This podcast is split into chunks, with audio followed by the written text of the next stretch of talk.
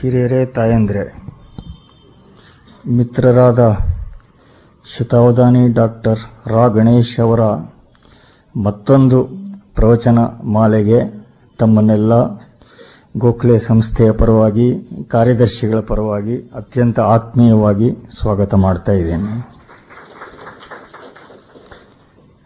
ಈ ಪರ್ಯಾಯದ ಪ್ರವಚನ ಮಾಲೆಯ ಪ್ರಾಯೋಜಕರು ಈ ಸಂಸ್ಥೆಯವರೇ ಆಗಿದ್ದ ದಿವಂಗತ ಬಿ ಎಸ್ ಸುಬ್ರಾಯ ಅವರ ಕುಟುಂಬದವರು.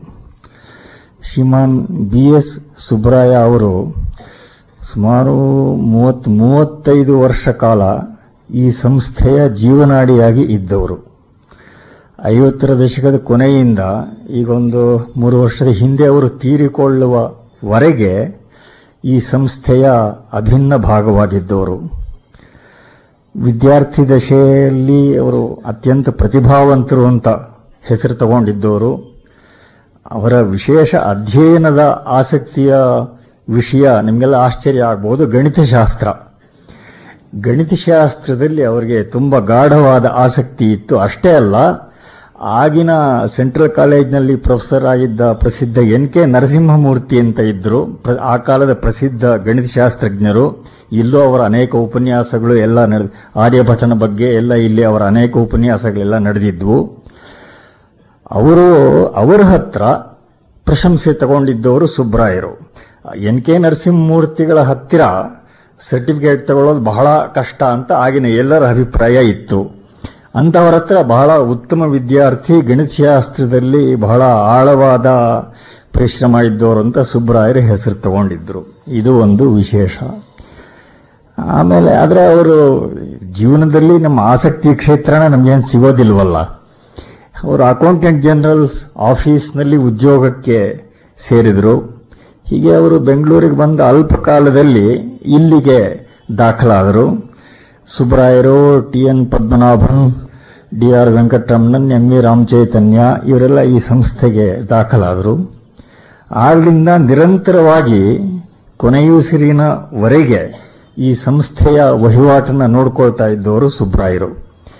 ಆ ಇಡೀ ಅವರ ತಂದೆಯವರು ಶ್ರೀನಿವಾಸಯ್ಯನವರು ಅವಾಗಿದ್ದರು ಅವರ ತಂದೆ ಅವರು ಕೂಡ ತುಂಬ ನೆನೆಯಬೇಕಾದ ವ್ಯಕ್ತಿ. ತುಂಬ ಮಕ್ಕಳನ್ನ ಸುಸಂಸ್ಕೃತರನ್ನಾಗಿ ಬೆಳೆಸೋದರಲ್ಲಿ ಅವರ ಪಾತ್ರ ಬಹಳ ಇತ್ತು. ಅವರು ಅವ್ರ ಕುಟುಂಬದವರು ಸುಬ್ರಾಯರು, ಅವರ ತಮ್ಮಂದಿರು, ಈಗ ಅವರ ಮಕ್ಕಳು, ಎಲ್ಲರೂ ಈ ಕುಟುಂಬದ ಜೊತೆ ಒಂದು ಅವಿನಾಭಾವವನ್ನ ಬೆಳೆಸ್ಕೊಂಡಿದ್ದಾರೆ. ನಾವು ಹಾಸ್ಯ ಮಾಡ್ತಾ ಇದ್ದು ಸುಬ್ರಾಯರನ್ನ, ಅವರಿಗೆ ಮುಖ್ಯ ಕೆಲಸ ಇಲ್ಲಿ, ಅವರಿಗೆ ಸಬ್ ಕಾಂಟ್ರಾಕ್ಟ್ ಅಥವಾ ಉಪಕಸಬು ಅಕೌಂಟೆಂಟ್ ಜನರಲ್ಸ್ ಆಫೀಸ್ನಲ್ಲಿ ಅಂತ ನಾವು ಹಾಸ್ಯ ಮಾಡ್ತಾ ಇದ್ವು ಹೀಗೆ ಹಗಲು ರಾತ್ರಿ ಈ ಸಂಸ್ಥೆಗೋಸ್ಕರ ಅವರು ರಕ್ತನ ಸುರಿಸಿದ್ರು. ತುಂಬ ಆಗ ಯಾರು ಬಹುಮಟ್ಟಿಗೆ ಸ- ಯಾರದು ಸಹಾಯ ಇಲ್ಲದೆ ಬಹುಮಟ್ಟಿಗೆ ಏಕಾಂಗಿಯಾಗಿಯೇ ಡಿ ವಿ ಗುಂಡಪ್ಪನವರಿದ್ದಾಗ, ಆಮೇಲಿನ ಕಾಲದ ನಿಟ್ಟೂರು ಶ್ರೀನಿವಾಸರಾಯ ಕಾರ್ಯದರ್ಶಿಗಳಾಗಿದ್ದಾಗ ಈ ಸಂಸ್ಥೆಯ ಅಷ್ಟೂ ವ್ಯವಹಾರಗಳನ್ನು ಬಹುಮಟ್ಟಿಗೆ ಏಕಾಂಗಿಯಾಗಿ ಸುಬ್ರಾಯರು ನಿರ್ವಾಹ ಮಾಡಿದ್ರು.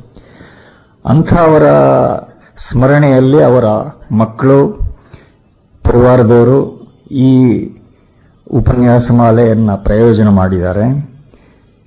ಇನ್ನು ಇವತ್ತಿನ ಉಪನ್ಯಾಸಕರ ಬಗ್ಗೆ ನಾನು ಹೇಳಿದ್ರೆ ಧಾರ್ಷ್ಟ್ಯವೇ ಆಗತ್ತೆ. ಶತಾವಧಾನಿ ಗಣೇಶ್ ಅವರು ನಿಮಗೆಲ್ಲ ಪರಿಚಿತರು. ಆದ್ದರಿಂದ ಅವರನ್ನು ಪರಿಚಯ ಮಾಡುವ ಸಾಹಸಕ್ಕೆ ನಾನು ಹೋಗುವುದಿಲ್ಲ ನಮ್ಮ ಈಗಿನ ಪೀಳಿಗೆಯ ನಮ್ಮ ಸಂಸ್ಕೃತಿಯ ಒಬ್ಬ ಪ್ರಮುಖ ವಕ್ತಾರರು ಅವರು ಅಂತ ಅಷ್ಟು ಹೇಳಿ ಕೈ ಬಿಡ್ತೇನೆ ನಾನು.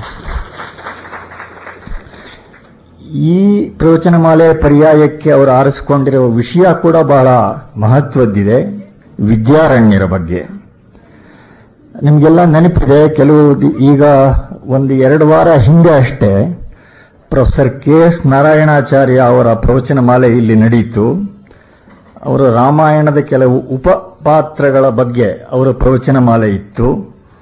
ನಾರಾಯಣಾಚಾರ್ಯರು, ಕಿಷ್ಕಿಂಧೆ ಈಗಿನ ಹಂಪೆ ಮೊದಲಾದವನ್ನು ಪ್ರಸ್ತಾವಿಸಿದ ಸಂದರ್ಭದಲ್ಲಿ ವಿದ್ಯಾರಣ್ಯರನ್ನು ಸಹಜವಾಗಿ ಸ್ಮರಿಸಿದರು.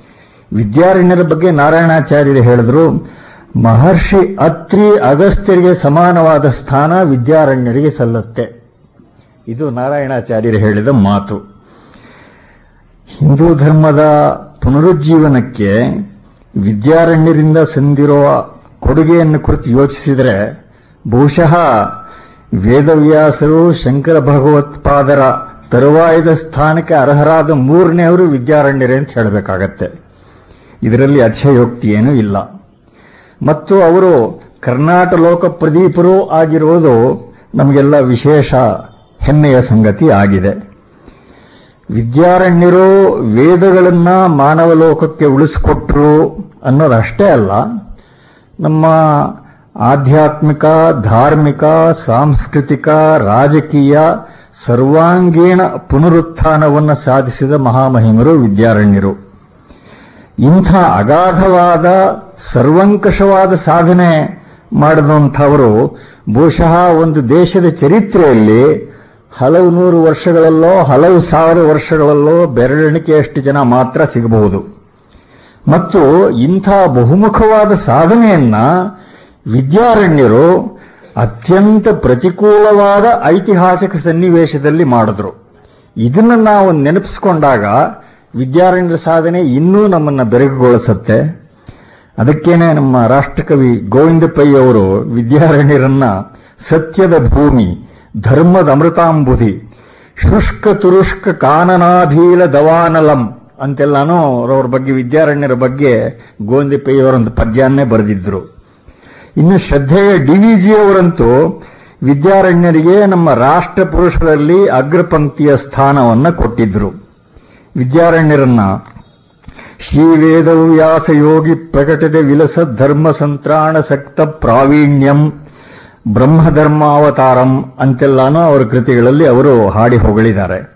ಅಷ್ಟೇ ಅಲ್ಲ, ಈ ಎಲ್ಲಿ ನಮ್ಮ ಈ ಪ್ರವಚನ ಮಾಲೆ ನಡೀತಾ ಇದೆ, ಈ ಗೋಖಲೆ ಸಾರ್ವಜನಿಕ ಸಂಸ್ಥೆಯ ಧ್ಯೇಯವಾಕ್ಯಕ್ಕೋಸ್ಕರನೇ ವಿದ್ಯಾರಣ್ಯರ ಮಾತನ್ನ ಡಿವಿಜಿ ಅವರು ಆಯ್ಕೆ ಮಾಡಿದರು. ಜ್ಞಾನಿನ ಚರಿತುಂ ಶಕ್ಯಂ ಸಮ್ಯಗ್ ರಾಜ್ಯಾದಿ ಲೌಕಿಕಂ ರಾಜ್ಯಾದಿ ಲೌಕಿಕ ವ್ಯವಹಾರಗಳು ಸಮರ್ಥವಾಗಿ ನಡಿಬೇಕಾದರೆ ಅದು ತತ್ವಜ್ಞಾನಿಗಳಿಂದ ಮಾತ್ರ ಅನ್ನುವ ವಿದ್ಯಾರಣ್ಯರ ಮಾತು ಅವರ ಪಂಚದಶಿಯ ಧ್ಯಾನದೀಪ ಪ್ರಕರಣದಲ್ಲಿ ಬರುತ್ತೆ. ಅದನ್ನ ಈ ಸಂಸ್ಥೆಯ ಘೋಷವಾಕ್ಯವನ್ನಾಗಿಯೇನೆ ಡಿವಿಜಿ ಅವರು ಕೊಟ್ಟಿದ್ದಾರೆ.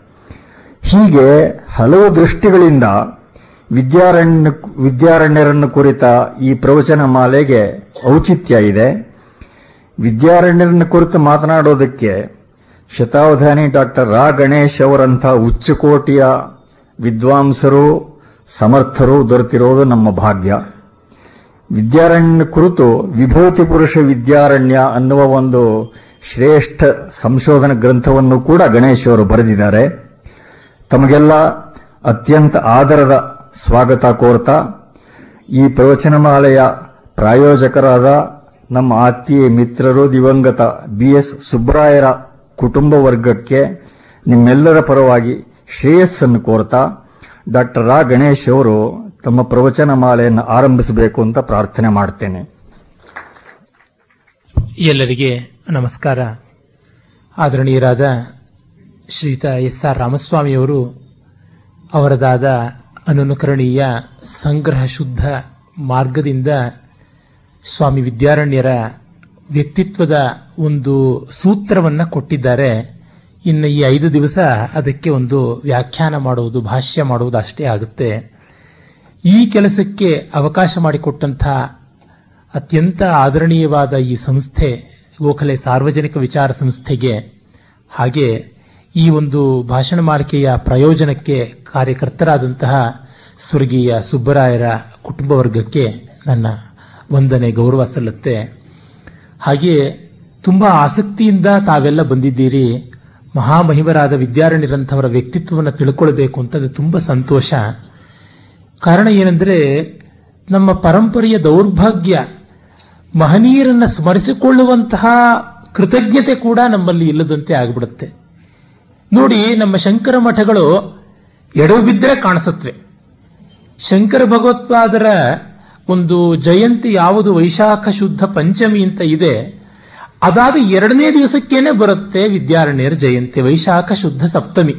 ಆದರೆ ಒಂದು ಶಂಕರ ಮಠವಾದರೂ ವಿದ್ಯಾರಣ್ಯರ ಜಯಂತಿಯನ್ನು ಅನುಸ್ಯೂತವಾಗಿ ನಡೆಸಿಕೊಂಡು ಬಂದಿರೋ ಉಲ್ಲೇಖ ಸಿಗೋಲ್ಲ. ಈ ಶಂಕರ ಮಠಗಳಿಗೆ ರಾಜಸಮ್ಮಾನವನ್ನ ಅವಕ್ಕೆ ಮಠದ ಒಂದು ಘನತೆಯನ್ನು ತಂದುಕೊಟ್ಟಂತ ಮಹನೀಯರೇ ವಿದ್ಯಾರಣ್ಯರು. ಇವತ್ತು ಶೃಂಗೇರಿ ಪೀಠಕ್ಕೆ ಆ ಒಂದು ಕರ್ನಾಟಕ ರತ್ನ ಸಿಂಹಾಸನಾಧೀಶ್ವರರಿಂದ ಪೂಜಿತರಾದವರು ಅಂತೆಲ್ಲ ಮಾಡುವುದಕ್ಕೆ ಆ ಒಂದು ವ್ಯವಸ್ಥೆ ಮಾಡಿಕೊಟ್ಟಂತವರು ವಿದ್ಯಾರಣ್ಯರು. ಶೃಂಗೇರಿ ಮಠದ ಇತಿಹಾಸ, ದಾಖಲೆಗಳಲ್ಲಿ ನಮಗೆ ಸಿಗೋದೇ ವಿದ್ಯಾರಣ್ಯರ ಕಾಲದಿಂದ ಈಚೆಗೆ. ಅದಕ್ಕೆ ಮುಂಚಿಂದೆಲ್ಲ ಗುರು ಪರಂಪರೆಯ ಪಟ್ಟಾವಳಿಯ ವಿಶ್ವಾಸ ಅಷ್ಟೇನೆ. ಇವತ್ತು ಇತಿಹಾಸಜ್ಞರು ಅದನ್ನ ಒಂದು ಗುರುತಿಸುವಂತಹದ್ದೇ ವಿದ್ಯಾರಣ್ಯರ ಕಾಲದಿಂದ, ವಿದ್ಯಾತೀರ್ಥರ ಕಾಲದಿಂದ ಈಚೆಗೆ. ಹಾಗಿರುವಾಗ ಈ ಬಗ್ಗೆ ಎಷ್ಟು ತಿರಸ್ಕಾರನೋ ಅಜ್ಞಾನವೋ ವಿಸ್ಮರಣೆಯೋ ಗೊತ್ತಾಗುವುದಿಲ್ಲ ಬಹಳ ದುಃಖದ ಸಂಗತಿ. ಮಾತ್ರವಲ್ಲ, ವಿದ್ಯಾರಣ್ಯರಂತವರೊಂದು ಊಹಚಿತ್ರವನ್ನು ಕೂಡ, ಒಂದು ಇಮ್ಯಾಜಿನರಿ ಪೋರ್ಟ್ರೇಟ್ ಕೂಡ ನಮ್ಮಲ್ಲಿ ಕಾಣುವಂಥದ್ದು ದುರ್ಲಭ. ಆ ಸಂದರ್ಭದಲ್ಲಿ ಸುಮಾರು ಎಂಬತ್ತು, ತೊಂಬತ್ತು ವರ್ಷಗಳ ಕೆಳಗೆ ಮಹನೀಯರಾದ ಡಿ ವಿ ಗುಂಡಪ್ಪನವರು ಅವರ ಬರವಣಿಗೆಗಳಲ್ಲಿ ಮೂರು ಕೃತಿಗಳನ್ನು ವಿದ್ಯಾರಣ್ಯರ ಬಗ್ಗೆ ಬರೆದರು. ಮೊದಲಿಗೆ ವಿದ್ಯಾರಣ್ಯ ಸ್ವಾಮಿಗಳು ಮತ್ತು ಅವರ ಕಾಲ ಅಂತ ಒಂದು, ವಿದ್ಯಾರಣ್ಯರು ಮತ್ತು ಅವರ ಕಾಲ ಅಂತ. ಮತ್ತೆ ಇನ್ನೊಂದು ವಿದ್ಯಾರಣ್ಯರ ಸಮಕಾಲೀನರು ಅಂತ ಒಂದು ಗ್ರಂಥ. ಆಮೇಲೆ ವಿದ್ಯಾರಣ್ಯ ವಿಜಯ ಅಂತ ಒಂದು ನಾಟಕವನ್ನ. ಹೀಗೆ ಮೂರು ಬರೆದು, ಆ ಬಳಿಕ ಅವರು ಕಡೆಯ ದಿವಸಗಳಲ್ಲಿ ಕೂಡ ಅವುಗಳ ಬಗ್ಗೆ ಪರಿಷ್ಕಾರ ಮಾಡಿ ಇನ್ನೊಂದು ಸಂಶೋಧನಾ ಗ್ರಂಥ ಬರೀಬೇಕು ಅಂತ ವ್ಯಾಸಂಗಕ್ಕೆ ತೊಡಗಿದ್ರು ಅಂತ ಕೇಳಿದ್ದೆ. ಅವರಾದ ಮೇಲೆ ಕನ್ನಡದಲ್ಲಿ ಆ ರೀತಿಯಾದ ಶ್ರದ್ಧೆಯನ್ನ, ಆ ರೀತಿಯಾದ ಅಧ್ಯಯನವನ್ನ ಇಟ್ಟುಕೊಂಡು ವಿದ್ಯಾರಣ್ಯರ ಬಗ್ಗೆ ಕೆಲಸ ಮಾಡಿದವರು ಕಾಣಿಸಲಿಲ್ಲ ಅಂದ್ರೆ ತುಂಬಾ ದುರ್ದೈವದ ಸಂಗತಿ. ಈಚೆಗೆ ಬಂದಂತ ಒಂದು ಒಳ್ಳೆಯ ಗ್ರಂಥ ವಿದ್ಯಾರಣ್ಯ, ಒಂದು ಚಾರಿತ್ರಿಕ ಅಧ್ಯಯನ ಅಂತ ಗಡಿಯಾರಂ ರಾಮಕೃಷ್ಣ ಶರ್ಮಾ ಅಂತ ಅವರು ಆಲಂಪುರ್ನಲ್ಲಿದ್ದಾರೆ. ಅವರು ತೆಲುಗಿನಲ್ಲಿ ಬರೆದದ್ದು ಕನ್ನಡಕ್ಕೆ ಬಂತು. ಅವರು ಬರೀತಾರೆ, ನನಗೆ ಡಿ ವಿ ಗುಂಡಪ್ಪನವರ ಪುಸ್ತಕವೇ ತುಂಬಾ ದೊಡ್ಡ ಆಧಾರವಾಯಿತು ಅಂತ. ಇನ್ನೂ ಅನೇಕ ಸಂಶೋಧನೆಗಳು ನಡೆಯಬೇಕಾದವೇ ನಡೀತಲೂ ಇವೆ ವಿದ್ಯಾರಣ್ಯರ ಬಗ್ಗೆ ಅಲ್ಲಿ ಇಲ್ಲಿ. ಆದರೆ ಇದು ಏನು ಸಾಲದು ಅವರ ಒಂದು ಕೃತಿತ್ವ, ಕರ್ತೃತ್ವ ಮತ್ತು ವ್ಯಕ್ತಿತ್ವದ ಕೊಡುಗೆಯ ಮಹತ್ತರವಾದಂತಹ ಆಯಾಮಗಳನ್ನು ನೋಡಿದ್ರೆ ಗುಂಡಪ್ಪನವರು ವಿದ್ಯಾರಣ್ಯರ ಒಂದು ವಿಗ್ರಹವನ್ನು ಕೂಡ ಮಾಡಿಸಿದ್ರು. ಈಗ ಮೊದಲು ಅದು ಇಲ್ಲಿಯೇ ಇತ್ತು. ಈಗ ಮುಂದೆ ಇರತಕ್ಕಂತ ಪುಸ್ತಕಾಲಯ ಯಾವುದಿದೆ, ಅಲ್ಲಿ ಸಿಗ, ಅಲ್ಲಿ ಕಾಣಸಿಗುತ್ತೆ ಅದು. ಅಂದ್ರೆ ಅವರ ಹೃದಯವನ್ನ ಎಷ್ಟು ತುಂಬಿಕೊಂಡಿತ್ತು ಅಂತ ಗೊತ್ತಾಗುತ್ತೆ. ಅಂತ ಮಹನೀಯರಿಗೆ ಯಾತಕ್ಕೆ ಸ್ಫೂರ್ತಿ ಬಂತು ಅಂತ ನೋಡಿದಾಗ ನಮಗೆ ಗೊತ್ತಾಗುತ್ತೆ ವಿದ್ಯಾರಣ್ಯರ ಬರವಣಿಗೆ, ಅವರ ವ್ಯಕ್ತಿತ್ವ, ಅವರ ಕ್ರಿಯಾಶೀಲತೆ ಎಷ್ಟು ದೊಡ್ಡದು ಅಂತ. ಹಾಗಾಗಿ ಅವರನ್ನ ಸ್ಮರಣೆ ಮಾಡಿಕೊಳ್ಳುವುದು ಪುಣ್ಯದಾಯಕ. ಮತ್ತು ಈ ಹೊತ್ತು ಭಾರತಕ್ಕೆ ಇರುವ ಅತಂತ್ರದ ಸ್ಥಿತಿ ಅಂದಿರುವಂತಹದ್ದೇ ಯಾವ ರೀತಿಯಲ್ಲಿಯೂ ಭಿನ್ನತೆ ಇಲ್ಲ. ಹಾಗಿದ್ದಾಗ ನಮಗೆ ನಾವು ಯಾವ ದಿಗ್ದರ್ಶಕವಾದ ಸೂತ್ರಗಳನ್ನು ಹಾಕಿಕೊಳ್ಳಬೇಕು ಅನ್ನುವ ಆತ್ಮಾವಲೋಕನಕ್ಕೆ, ಆತ್ಮೋತ್ತೇಜನಕ್ಕೆ ಇದು ಪ್ರಯೋಜನವಾಗಲಿ ಎನ್ನುವ ಭಾವನೆ. ಜೊತೆಗೆ ಆ ಮಹನೀಯರ ಕೆಲವು ಗ್ರಂಥಗಳ ಕೆಲವು ಭಾಗಗಳನ್ನಾದರೂ ಇಲ್ಲಿ ಸಿಗುವ ಒಂದು ಸೀಮಿತ ಅವಕಾಶದಲ್ಲಿ ಒಂದಿಷ್ಟು ಪರ್ಯಾಲೋಚನೆ ಮಾಡೋಣ ಅನ್ನುವುದು ದೃಷ್ಟಿ. ಇನ್ನ ಈ ಪೀಠಿಕೆಯಿಂದ ಆರಂಭ ಮಾಡ್ತೀನಿ. ವಿದ್ಯಾರಣ್ಯರ ಬಗೆಗೆ ಇವತ್ತು ಸ್ವಲ್ಪ ನಾಳೆ ಹೇಳಿ ಮತ್ತೆ ಅವರ ಪ್ರಧಾನ ಕೃತಿಗಳಲ್ಲಿ ಒಂದೆರಡರ ಸ್ವಲ್ಪ ಪರಿಚಯವನ್ನು ಆದರೂ ಮಾಡಿಕೊಳ್ಳೋಣ ಅನ್ನುವ ಅಪೇಕ್ಷೆ ಉಂಟು. ನಮ್ಮಲ್ಲಿ ಸನ್ಯಾಸ ಅಂತಂದ್ರೆ ಎಲ್ಲವನ್ನ ಬಿಟ್ಟು ಓಡುವುದು ಅನ್ನುವ ಒಂದು ಕಲ್ಪನೆ. ತುಂಬಾ ಜನ ಸನ್ಯಾಸ ತಗೊಳ್ಬೇಕು, ರಾಜಕೀಯ ಸನ್ಯಾಸ, ಮತ್ತೊಂದು ಮಗದೊಂದು ಅಂತ ಹೇಳಿದ್ರೆ ಎಲ್ಲ ಕೈ ಕಟ್ಟಿಕೊಂಡು ಕೂತ್ಕೊಳ್ಳುವುದು ಅಂತ ಉಂಟು. ಆದರೆ ಸನ್ಯಾಸ ಅನ್ನುವುದಕ್ಕೆ ಈ ರೀತಿ ಕೇವಲ ಎಲ್ಲವನ್ನ ಕೊಡುಕೊಂಡು, ಕೈ ತೊಳ್ಕೊಂಡು ಮನುಷ್ಯ ಮುಟ್ಟದ ಗುಬ್ಬಿ ಮರಿ ಹಾಗೆ ಕೂತ್ಕೊಳ್ಳುವುದು ಅನ್ನೋ ಅರ್ಥ ಅಲ್ಲ ಅನ್ನುವುದನ್ನು ತೋರಿಸಿಕೊಟ್ಟಂಥವರು ವಿದ್ಯಾರಣ್ಯರು. ಸಂ ಚೆನ್ನಾಗಿ ನ್ಯಾಸ ಇಡಲ್ಪಟ್ಟದ್ದು ವೆಲ್ ಪ್ಲೇಸ್ಡ್ ಅನ್ನುವ ಅರ್ಥ ಸನ್ಯಾಸಕ್ಕೆ ಇದೆ. ಇನ್ನೊಂದು ಸತ್ ನ್ಯಾಸ, ಸತಾಂ ನ್ಯಾಸ, ಒಳ್ಳೆಯವರು ಒಂದಕ್ಕೆ ಕಮಿಟ್ಮೆಂಟ್ ಇಂದ ನಿಲ್ಲುವಂಥದ್ದು. ಅಂದ್ರೆ ಪ್ಲೆಜ್ ಮಾಡಿಕೊಂಡು ಪ್ರತಿಜ್ಞಾಪೂರ್ವಕವಾಗಿ ಶ್ರೇಯಸ್ಸಿನ ಕಡೆಗೆ ಒಲಿದು ನಿಲ್ಲುವಂಥದ್ದು ಅಂತೆಲ್ಲ ಅರ್ಥ ಉಂಟು. ಮತ್ತು ಅದು ನಿವೃತ್ತಿ ಧರ್ಮ ಅಂತಂದ್ರೆ ಯಾವುದರಿಂದ? ಫಲಾಪೇಕ್ಷೆಯಿಂದ ನಿವೃತ್ತಿ ಅಂತಲೇ ಹೊರತು ಲೋಕ ಪ್ರಬೋಧಕವಾದ ಲೋಕ ಸಂಗ್ರಹದಿಂದ ಅಲ್ಲ ಅಂತ. ಹಾಗೆ ಕಂಡರೆ ನಮ್ಮ ಪರಂಪರೆಯಲ್ಲಿ ಸನ್ಯಾಸ ಧರ್ಮವನ್ನ ಸಾರ್ಥಕವಾಗಿ ಇಟ್ಟುಕೊಂಡು ಲೋಕ ಸಂಗ್ರಹ ಮಾಡಿದ ಮಹನೀಯರ ಮೂವರನ್ನ ನಾವು ಕಾಣಬಹುದು ವಿಶೇಷವಾಗಿ. ಒಬ್ಬ ಭಗವಾನ್ ಶ್ರೀಕೃಷ್ಣ, ಮತ್ತೊಬ್ಬ ಭಗವಾನ್ ಕೌಟಿಲ್ಯ, ಇನ್ನೊಬ್ಬರು ಭಗವಾನ್ ವಿದ್ಯಾರಣ್ಯ ಸ್ವಾಮಿಗಳು. ಮಿಕ್ಕವರು ಒಂದೊಂದು ದೃಷ್ಟಿಯಿಂದ ಪರೋಕ್ಷವಾಗಿ ಬೆಂಬಲವಾಗಿ ನಿಂತರು ರಾಜಕೀಯದಲ್ಲಿ ಅಥವಾ ಜನಸಂಘಟನೆಗೆ ಹಾಗೆ. ಈಗ ವೇದವ್ಯಾಸರಂತವರು ನೇರವಾಗಿ ಬರದೇ ಇದ್ರು ಪರೋಕ್ಷವಾಗಿ ನಿಂತು ಮಾಡಿದ್ರು. ಆದರೆ ಕೃಷ್ಣ ಪ್ರತ್ಯಕ್ಷವಾಗಿ ಕೈ ಹಾಕಿ ವ್ಯವಹಾರದಲ್ಲಿಯೂ ತೊಡಗಿದ, ವೈರಾಗ್ಯದಲ್ಲಿಯೂ ನೆಲೆ ನಿಂತ, ಕೌಟಿಲ್ಯ ಕೂಡ ಅದೇ ರೀತಿಯಾಗಿ. ಈ ಮೂರೇ ಜನ ನಮ್ಮ ಪರಂಪರೆಯಲ್ಲಿ ಕಾಣಿಸುತ್ತೆ. ಈ ರೀತಿಯಾದಂಥ ಪರಿಪೂರ್ಣವಾದ ವ್ಯಕ್ತಿತ್ವದಿಂದ ಸಾರ್ವಜನಿಕ ಜೀವನದಲ್ಲಿ ಅಧ್ಯಾತ್ಮ ರಂಗದಲ್ಲಿ ಬೇರೆ ಬೇರೆ ಕಲಾದಿ ನಾನಾ ಶಾಸ್ತ್ರ ವಿಜ್ಞಾನ ಪ್ರಕಾರಗಳಲ್ಲಿ ನಿಸ್ಸೀಮರಾದವರು ಅಂದರೆ ಸುಮಾರು ಇದು ಏಳೆಂಟು ಸಾವಿರ ವರ್ಷಗಳ ಅವಧಿಯಲ್ಲಿ ಆಗಿ ಹೋದಂಥವ್ರು, ಇಂಥವ್ರು ಮೂವರು ನಮಗೆ ಎದ್ದು ಕಾಣುವವರು ಅಂದ್ರೆ ರಾಮಸ್ವಾಮಿರು ಹೇಳಿದ್ರು, ಇಂಥವರು ನೂರು, ಹಲವು ನೂರು ವರ್ಷಗಳಿಗಲ್ಲ, ಹಲವು ಸಾವಿರ ವರ್ಷಗಳಿಗೆ ಅನ್ನೋದು ಬಹಳ ಸತ್ಯ. ಕೃಷ್ಣ ಸುಮಾರು ಐದು ಸಾವಿರ ವರ್ಷಗಳ ಹಿಂದಿನ ವ್ಯಕ್ತಿ ಅಂತಾದರೆ ಎರಡೂವರೆ ಸಾವಿರ ವರ್ಷಗಳ ಹಿಂದಿನ ವ್ಯಕ್ತಿ ಇವರು ಕೌಟಿಲ್ಯ. ಹಾಗೆ ಹತ್ತತ್ರ ಒಂದೂವರೆ ಸಾವಿರ ವರ್ಷಗಳಿಗೂ ಜಾಸ್ತಿ ಹಿಂದಿನ ವ್ಯಕ್ತಿತ್ವ ಒಂದು ಸಾವಿರ ಒಂದು ಏಳ್ನೂರು ವರ್ಷಗಳ ಹಿಂದಿನ ವ್ಯಕ್ತಿತ್ವ ವಿದ್ಯಾರಣ್ಯರು ಅಂತ ನೋಡಿದ್ರೆ ಎಷ್ಟು ವಿರಳ ಅಂತ ಗೊತ್ತಾಗುತ್ತೆ ಈ ರೀತಿಯಾದ ಪರಿಪೂರ್ಣ ವ್ಯಕ್ತಿಗಳ ಉದಯ ಅಂತ. ಹಾಗೆ ಕಂಡಾಗ ನಮಗೆ ಅದರ ಮಹತ್ವ ಏನು ಅಂತ ಗೊತ್ತಾಗುತ್ತೆ. ಆಮೇಲೆ ನಮ್ಮ ಇತಿಹಾಸವನ್ನ ಪಾಶ್ಚಾತ್ಯರಲ್ಲಿ ಕೆಲವರು ಮಿಷನರಿಗಳು ಬೇರೆ ಬೇರೆಯ ಕಾರಣಗಳಿಗಾಗಿ ದುರಾಲೋಚನೆಯಿಂದ ಮತ್ತು ಈ ಕಾಲದಲ್ಲಿ ಸೆಕ್ಯುಲರ್ರು ಮತ್ತು ಲೆಫ್ಟಿಸ್ಟ್ ಅನ್ನುವಂಥ ಫ್ರಂಟ್ಗಳೆಲ್ಲ ಸೇರಿಕೊಂಡು ಈ ಸನ್ಯಾಸದ ತತ್ವವನ್ನ ಹಾಗೆ ಈ ವರ್ಣಾಶ್ರಮದ ವ್ಯವಸ್ಥೆಯನ್ನ ಎತ್ತಿ ಹಿಡಿಯುವಂತಹ ಒಂದು ಮಾರ್ಗವನ್ನ ಪುರೋಹಿತಶಾಹಿ ಪಟ್ಟಭದ್ರ ವ್ಯವಸ್ಥೆ ಅಂತೆಲ್ಲ ಆಕ್ಷೇಪ ಮಾಡಿಕೊಂಡು ಕುಟಿಲತೆ, ಸುಖಲಾಲಸರ ತಂತ್ರ ಅಂತೆಲ್ಲ ಆಕ್ಷೇಪ ಮಾಡಿದರೆ ಸಮಾಜ ಶೋಷಕವಾದ ಪ್ರವೃತ್ತಿ ಅಂತ. ಯಾವ ಸಿಸ್ಟಮ್ನಲ್ಲಿಯೂ ತೊಡಕು ತಪ್ಪಿದ್ದೇ ಅಲ್ಲ. ಹಾಗಾಗಿ ಅಲ್ಲಿರುವ ತಪ್ಪಿನ ಬಗ್ಗೆ ಎತ್ತೆತ್ತಿ ಹಳೆಯುವಂತಹದ್ದು ಅದೇನು ವಿಶೇಷ ಅಲ್ಲ. ಇವತ್ತು ಅವರು ಅದಕ್ಕೆ ಒಳ್ಳೆಯ ಪರ್ಯಾಲೋಚನೆಯನ್ನು ಕೊಟ್ಟಿದ್ದಾರಾ? ಇಲ್ಲ. ಆದರೆ ಅವುಗಳಲ್ಲಿದ್ದಂಥ ಒಳಿತು ಬಹಳ ಮಹನೀಯವಾದದ್ದು ಇವತ್ತಿಗೂ ಅಲ್ಲ, ಯಾವ ಹೊತ್ತಿಗೂ ಕೂಡ ಬಾಳುವಂಥದ್ದು ಅಂತ ಗೊತ್ತಾಗುತ್ತೆ. ಅಲ್ಲದೆ ಈ ಬ್ರಾಹ್ಮ ಮತ್ತು ಕ್ಷಾತ್ರಗಳ ಸಮಾಹಾರ ಪ್ರಪಂಚಕ್ಕೆ ಎಂದೆಂದೂ ಶ್ರೇಯಸ್ಕರ ಅಂತ. ಇತ್ತೀಚಿನ ದಿವಸಗಳಲ್ಲಿ ವಾಮದೇವ ಶಾಸ್ತ್ರಿ ಅಂತ ಹೆಸರು ಪಡೆದ ಡಾಕ್ಟರ್ ಡೇವಿಡ್ ಫ್ರಾಲಿ ಅವರು ಅವರ ಅರೈಸ್ ಅರ್ಜುನ, ಅವೇಕನ್ ಭಾರತ ಮೊದಲಾದ ಪುಸ್ತಕಗಳ ಮೂಲಕ ಇಂಟೆಲೆಕ್ಚುಯಲ್ ಕ್ಷತ್ರಿಯ ಅಂತ ಬೌದ್ಧಿಕ ಕ್ಷತ್ರಿಯರ ಅವಶ್ಯಕತೆ ಇದೆ ಎನ್ನುವುದನ್ನು ತುಂಬಾ ಪ್ರತಿಪಾದಿಸಿದ್ದಾರೆ. ಅದು ವೇದಗಳಲ್ಲಿ ಕಾಣುವಂಥದ್ದೇ. ಯತ್ರ ಬ್ರಹ್ಮ ಚ ಕ್ಷತ್ತಂಚ ಸಂಯಂಚೌ ಚರತಸ್ಸಹ ಸಹ, ತಲ್ಲೋಕಂ ಪುಣ್ಯಂ ಪ್ರಜ್ಞೇಶಂ ಯತ್ರ ದೇವಾ ಸಹ ಅಗ್ನಿನ ಅಂತ ಶುಕ್ಲ ಯಜುರ್ವೇದದಲ್ಲಿ ಬರುತ್ತೆ. ಎತ್ರ ಬ್ರಹ್ಮಚ ಕ್ಷತ್ರಂಚ ಸಂಯಂಚವು ಚರತಸ್ಸ. ಚೆನ್ನಾಗಿ ನೆಲೆ ನಿಂತು ಸ್ನೇಹಿತರಾಗಿ, ಅನ್ಯೋನ್ಯವಾಗಿ ಯಾವ ಬ್ರಹ್ಮಕ್ಷಾತ್ರ ಗುಣಗಳು ಸೇರುತ್ತವೆ, ಆ ಒಂದು ಲೋಕವನ್ನ ಪುಣ್ಯವಾಗಿ ಪ್ರಜ್ಞಾರೂಪದಿಂದ ಕೂಡಿರುತ್ತೆ ಅಂತ ಅಲ್ಲಿ ದೇವತೆಗಳು ಅಗ್ನಿಗಳ ಜೊತೆಗೆ ಇರ್ತಾರೆ ಅಂತ. ಅಗ್ನಿ ಕರ್ಮದ ಕ್ರಿಯಾಶೀಲತೆಯ ಸಂಕೇತ. ಪ್ರಜ್ಞೆ ಬುದ್ಧಿಯ ಸಂಕೇತವಾದರೆ ಇದು ಕರ್ಮದ ಸಂಕೇತ. ಈ ಜ್ಞಾನಕಾಂಡ, ಕರ್ಮಕಾಂಡಗಳು ಸೇರಿ ಅನ್ಯೋನ್ಯವಾಗಿ ಇರುವಂತಹ ದೇವತೆಗಳಿಗೆ ಸಂತೋಷವಾಗುವ ವ್ಯವಸ್ಥೆ ಬರುತ್ತೆ ಅಂತ ವೇದಗಳೇ ಹೇಳಿವೆ. ಇದಕ್ಕೆ ಪ್ರತೀಕವಾಗಿ ನಿಂತವರು ವಿದ್ಯಾರಣ್ಯರು.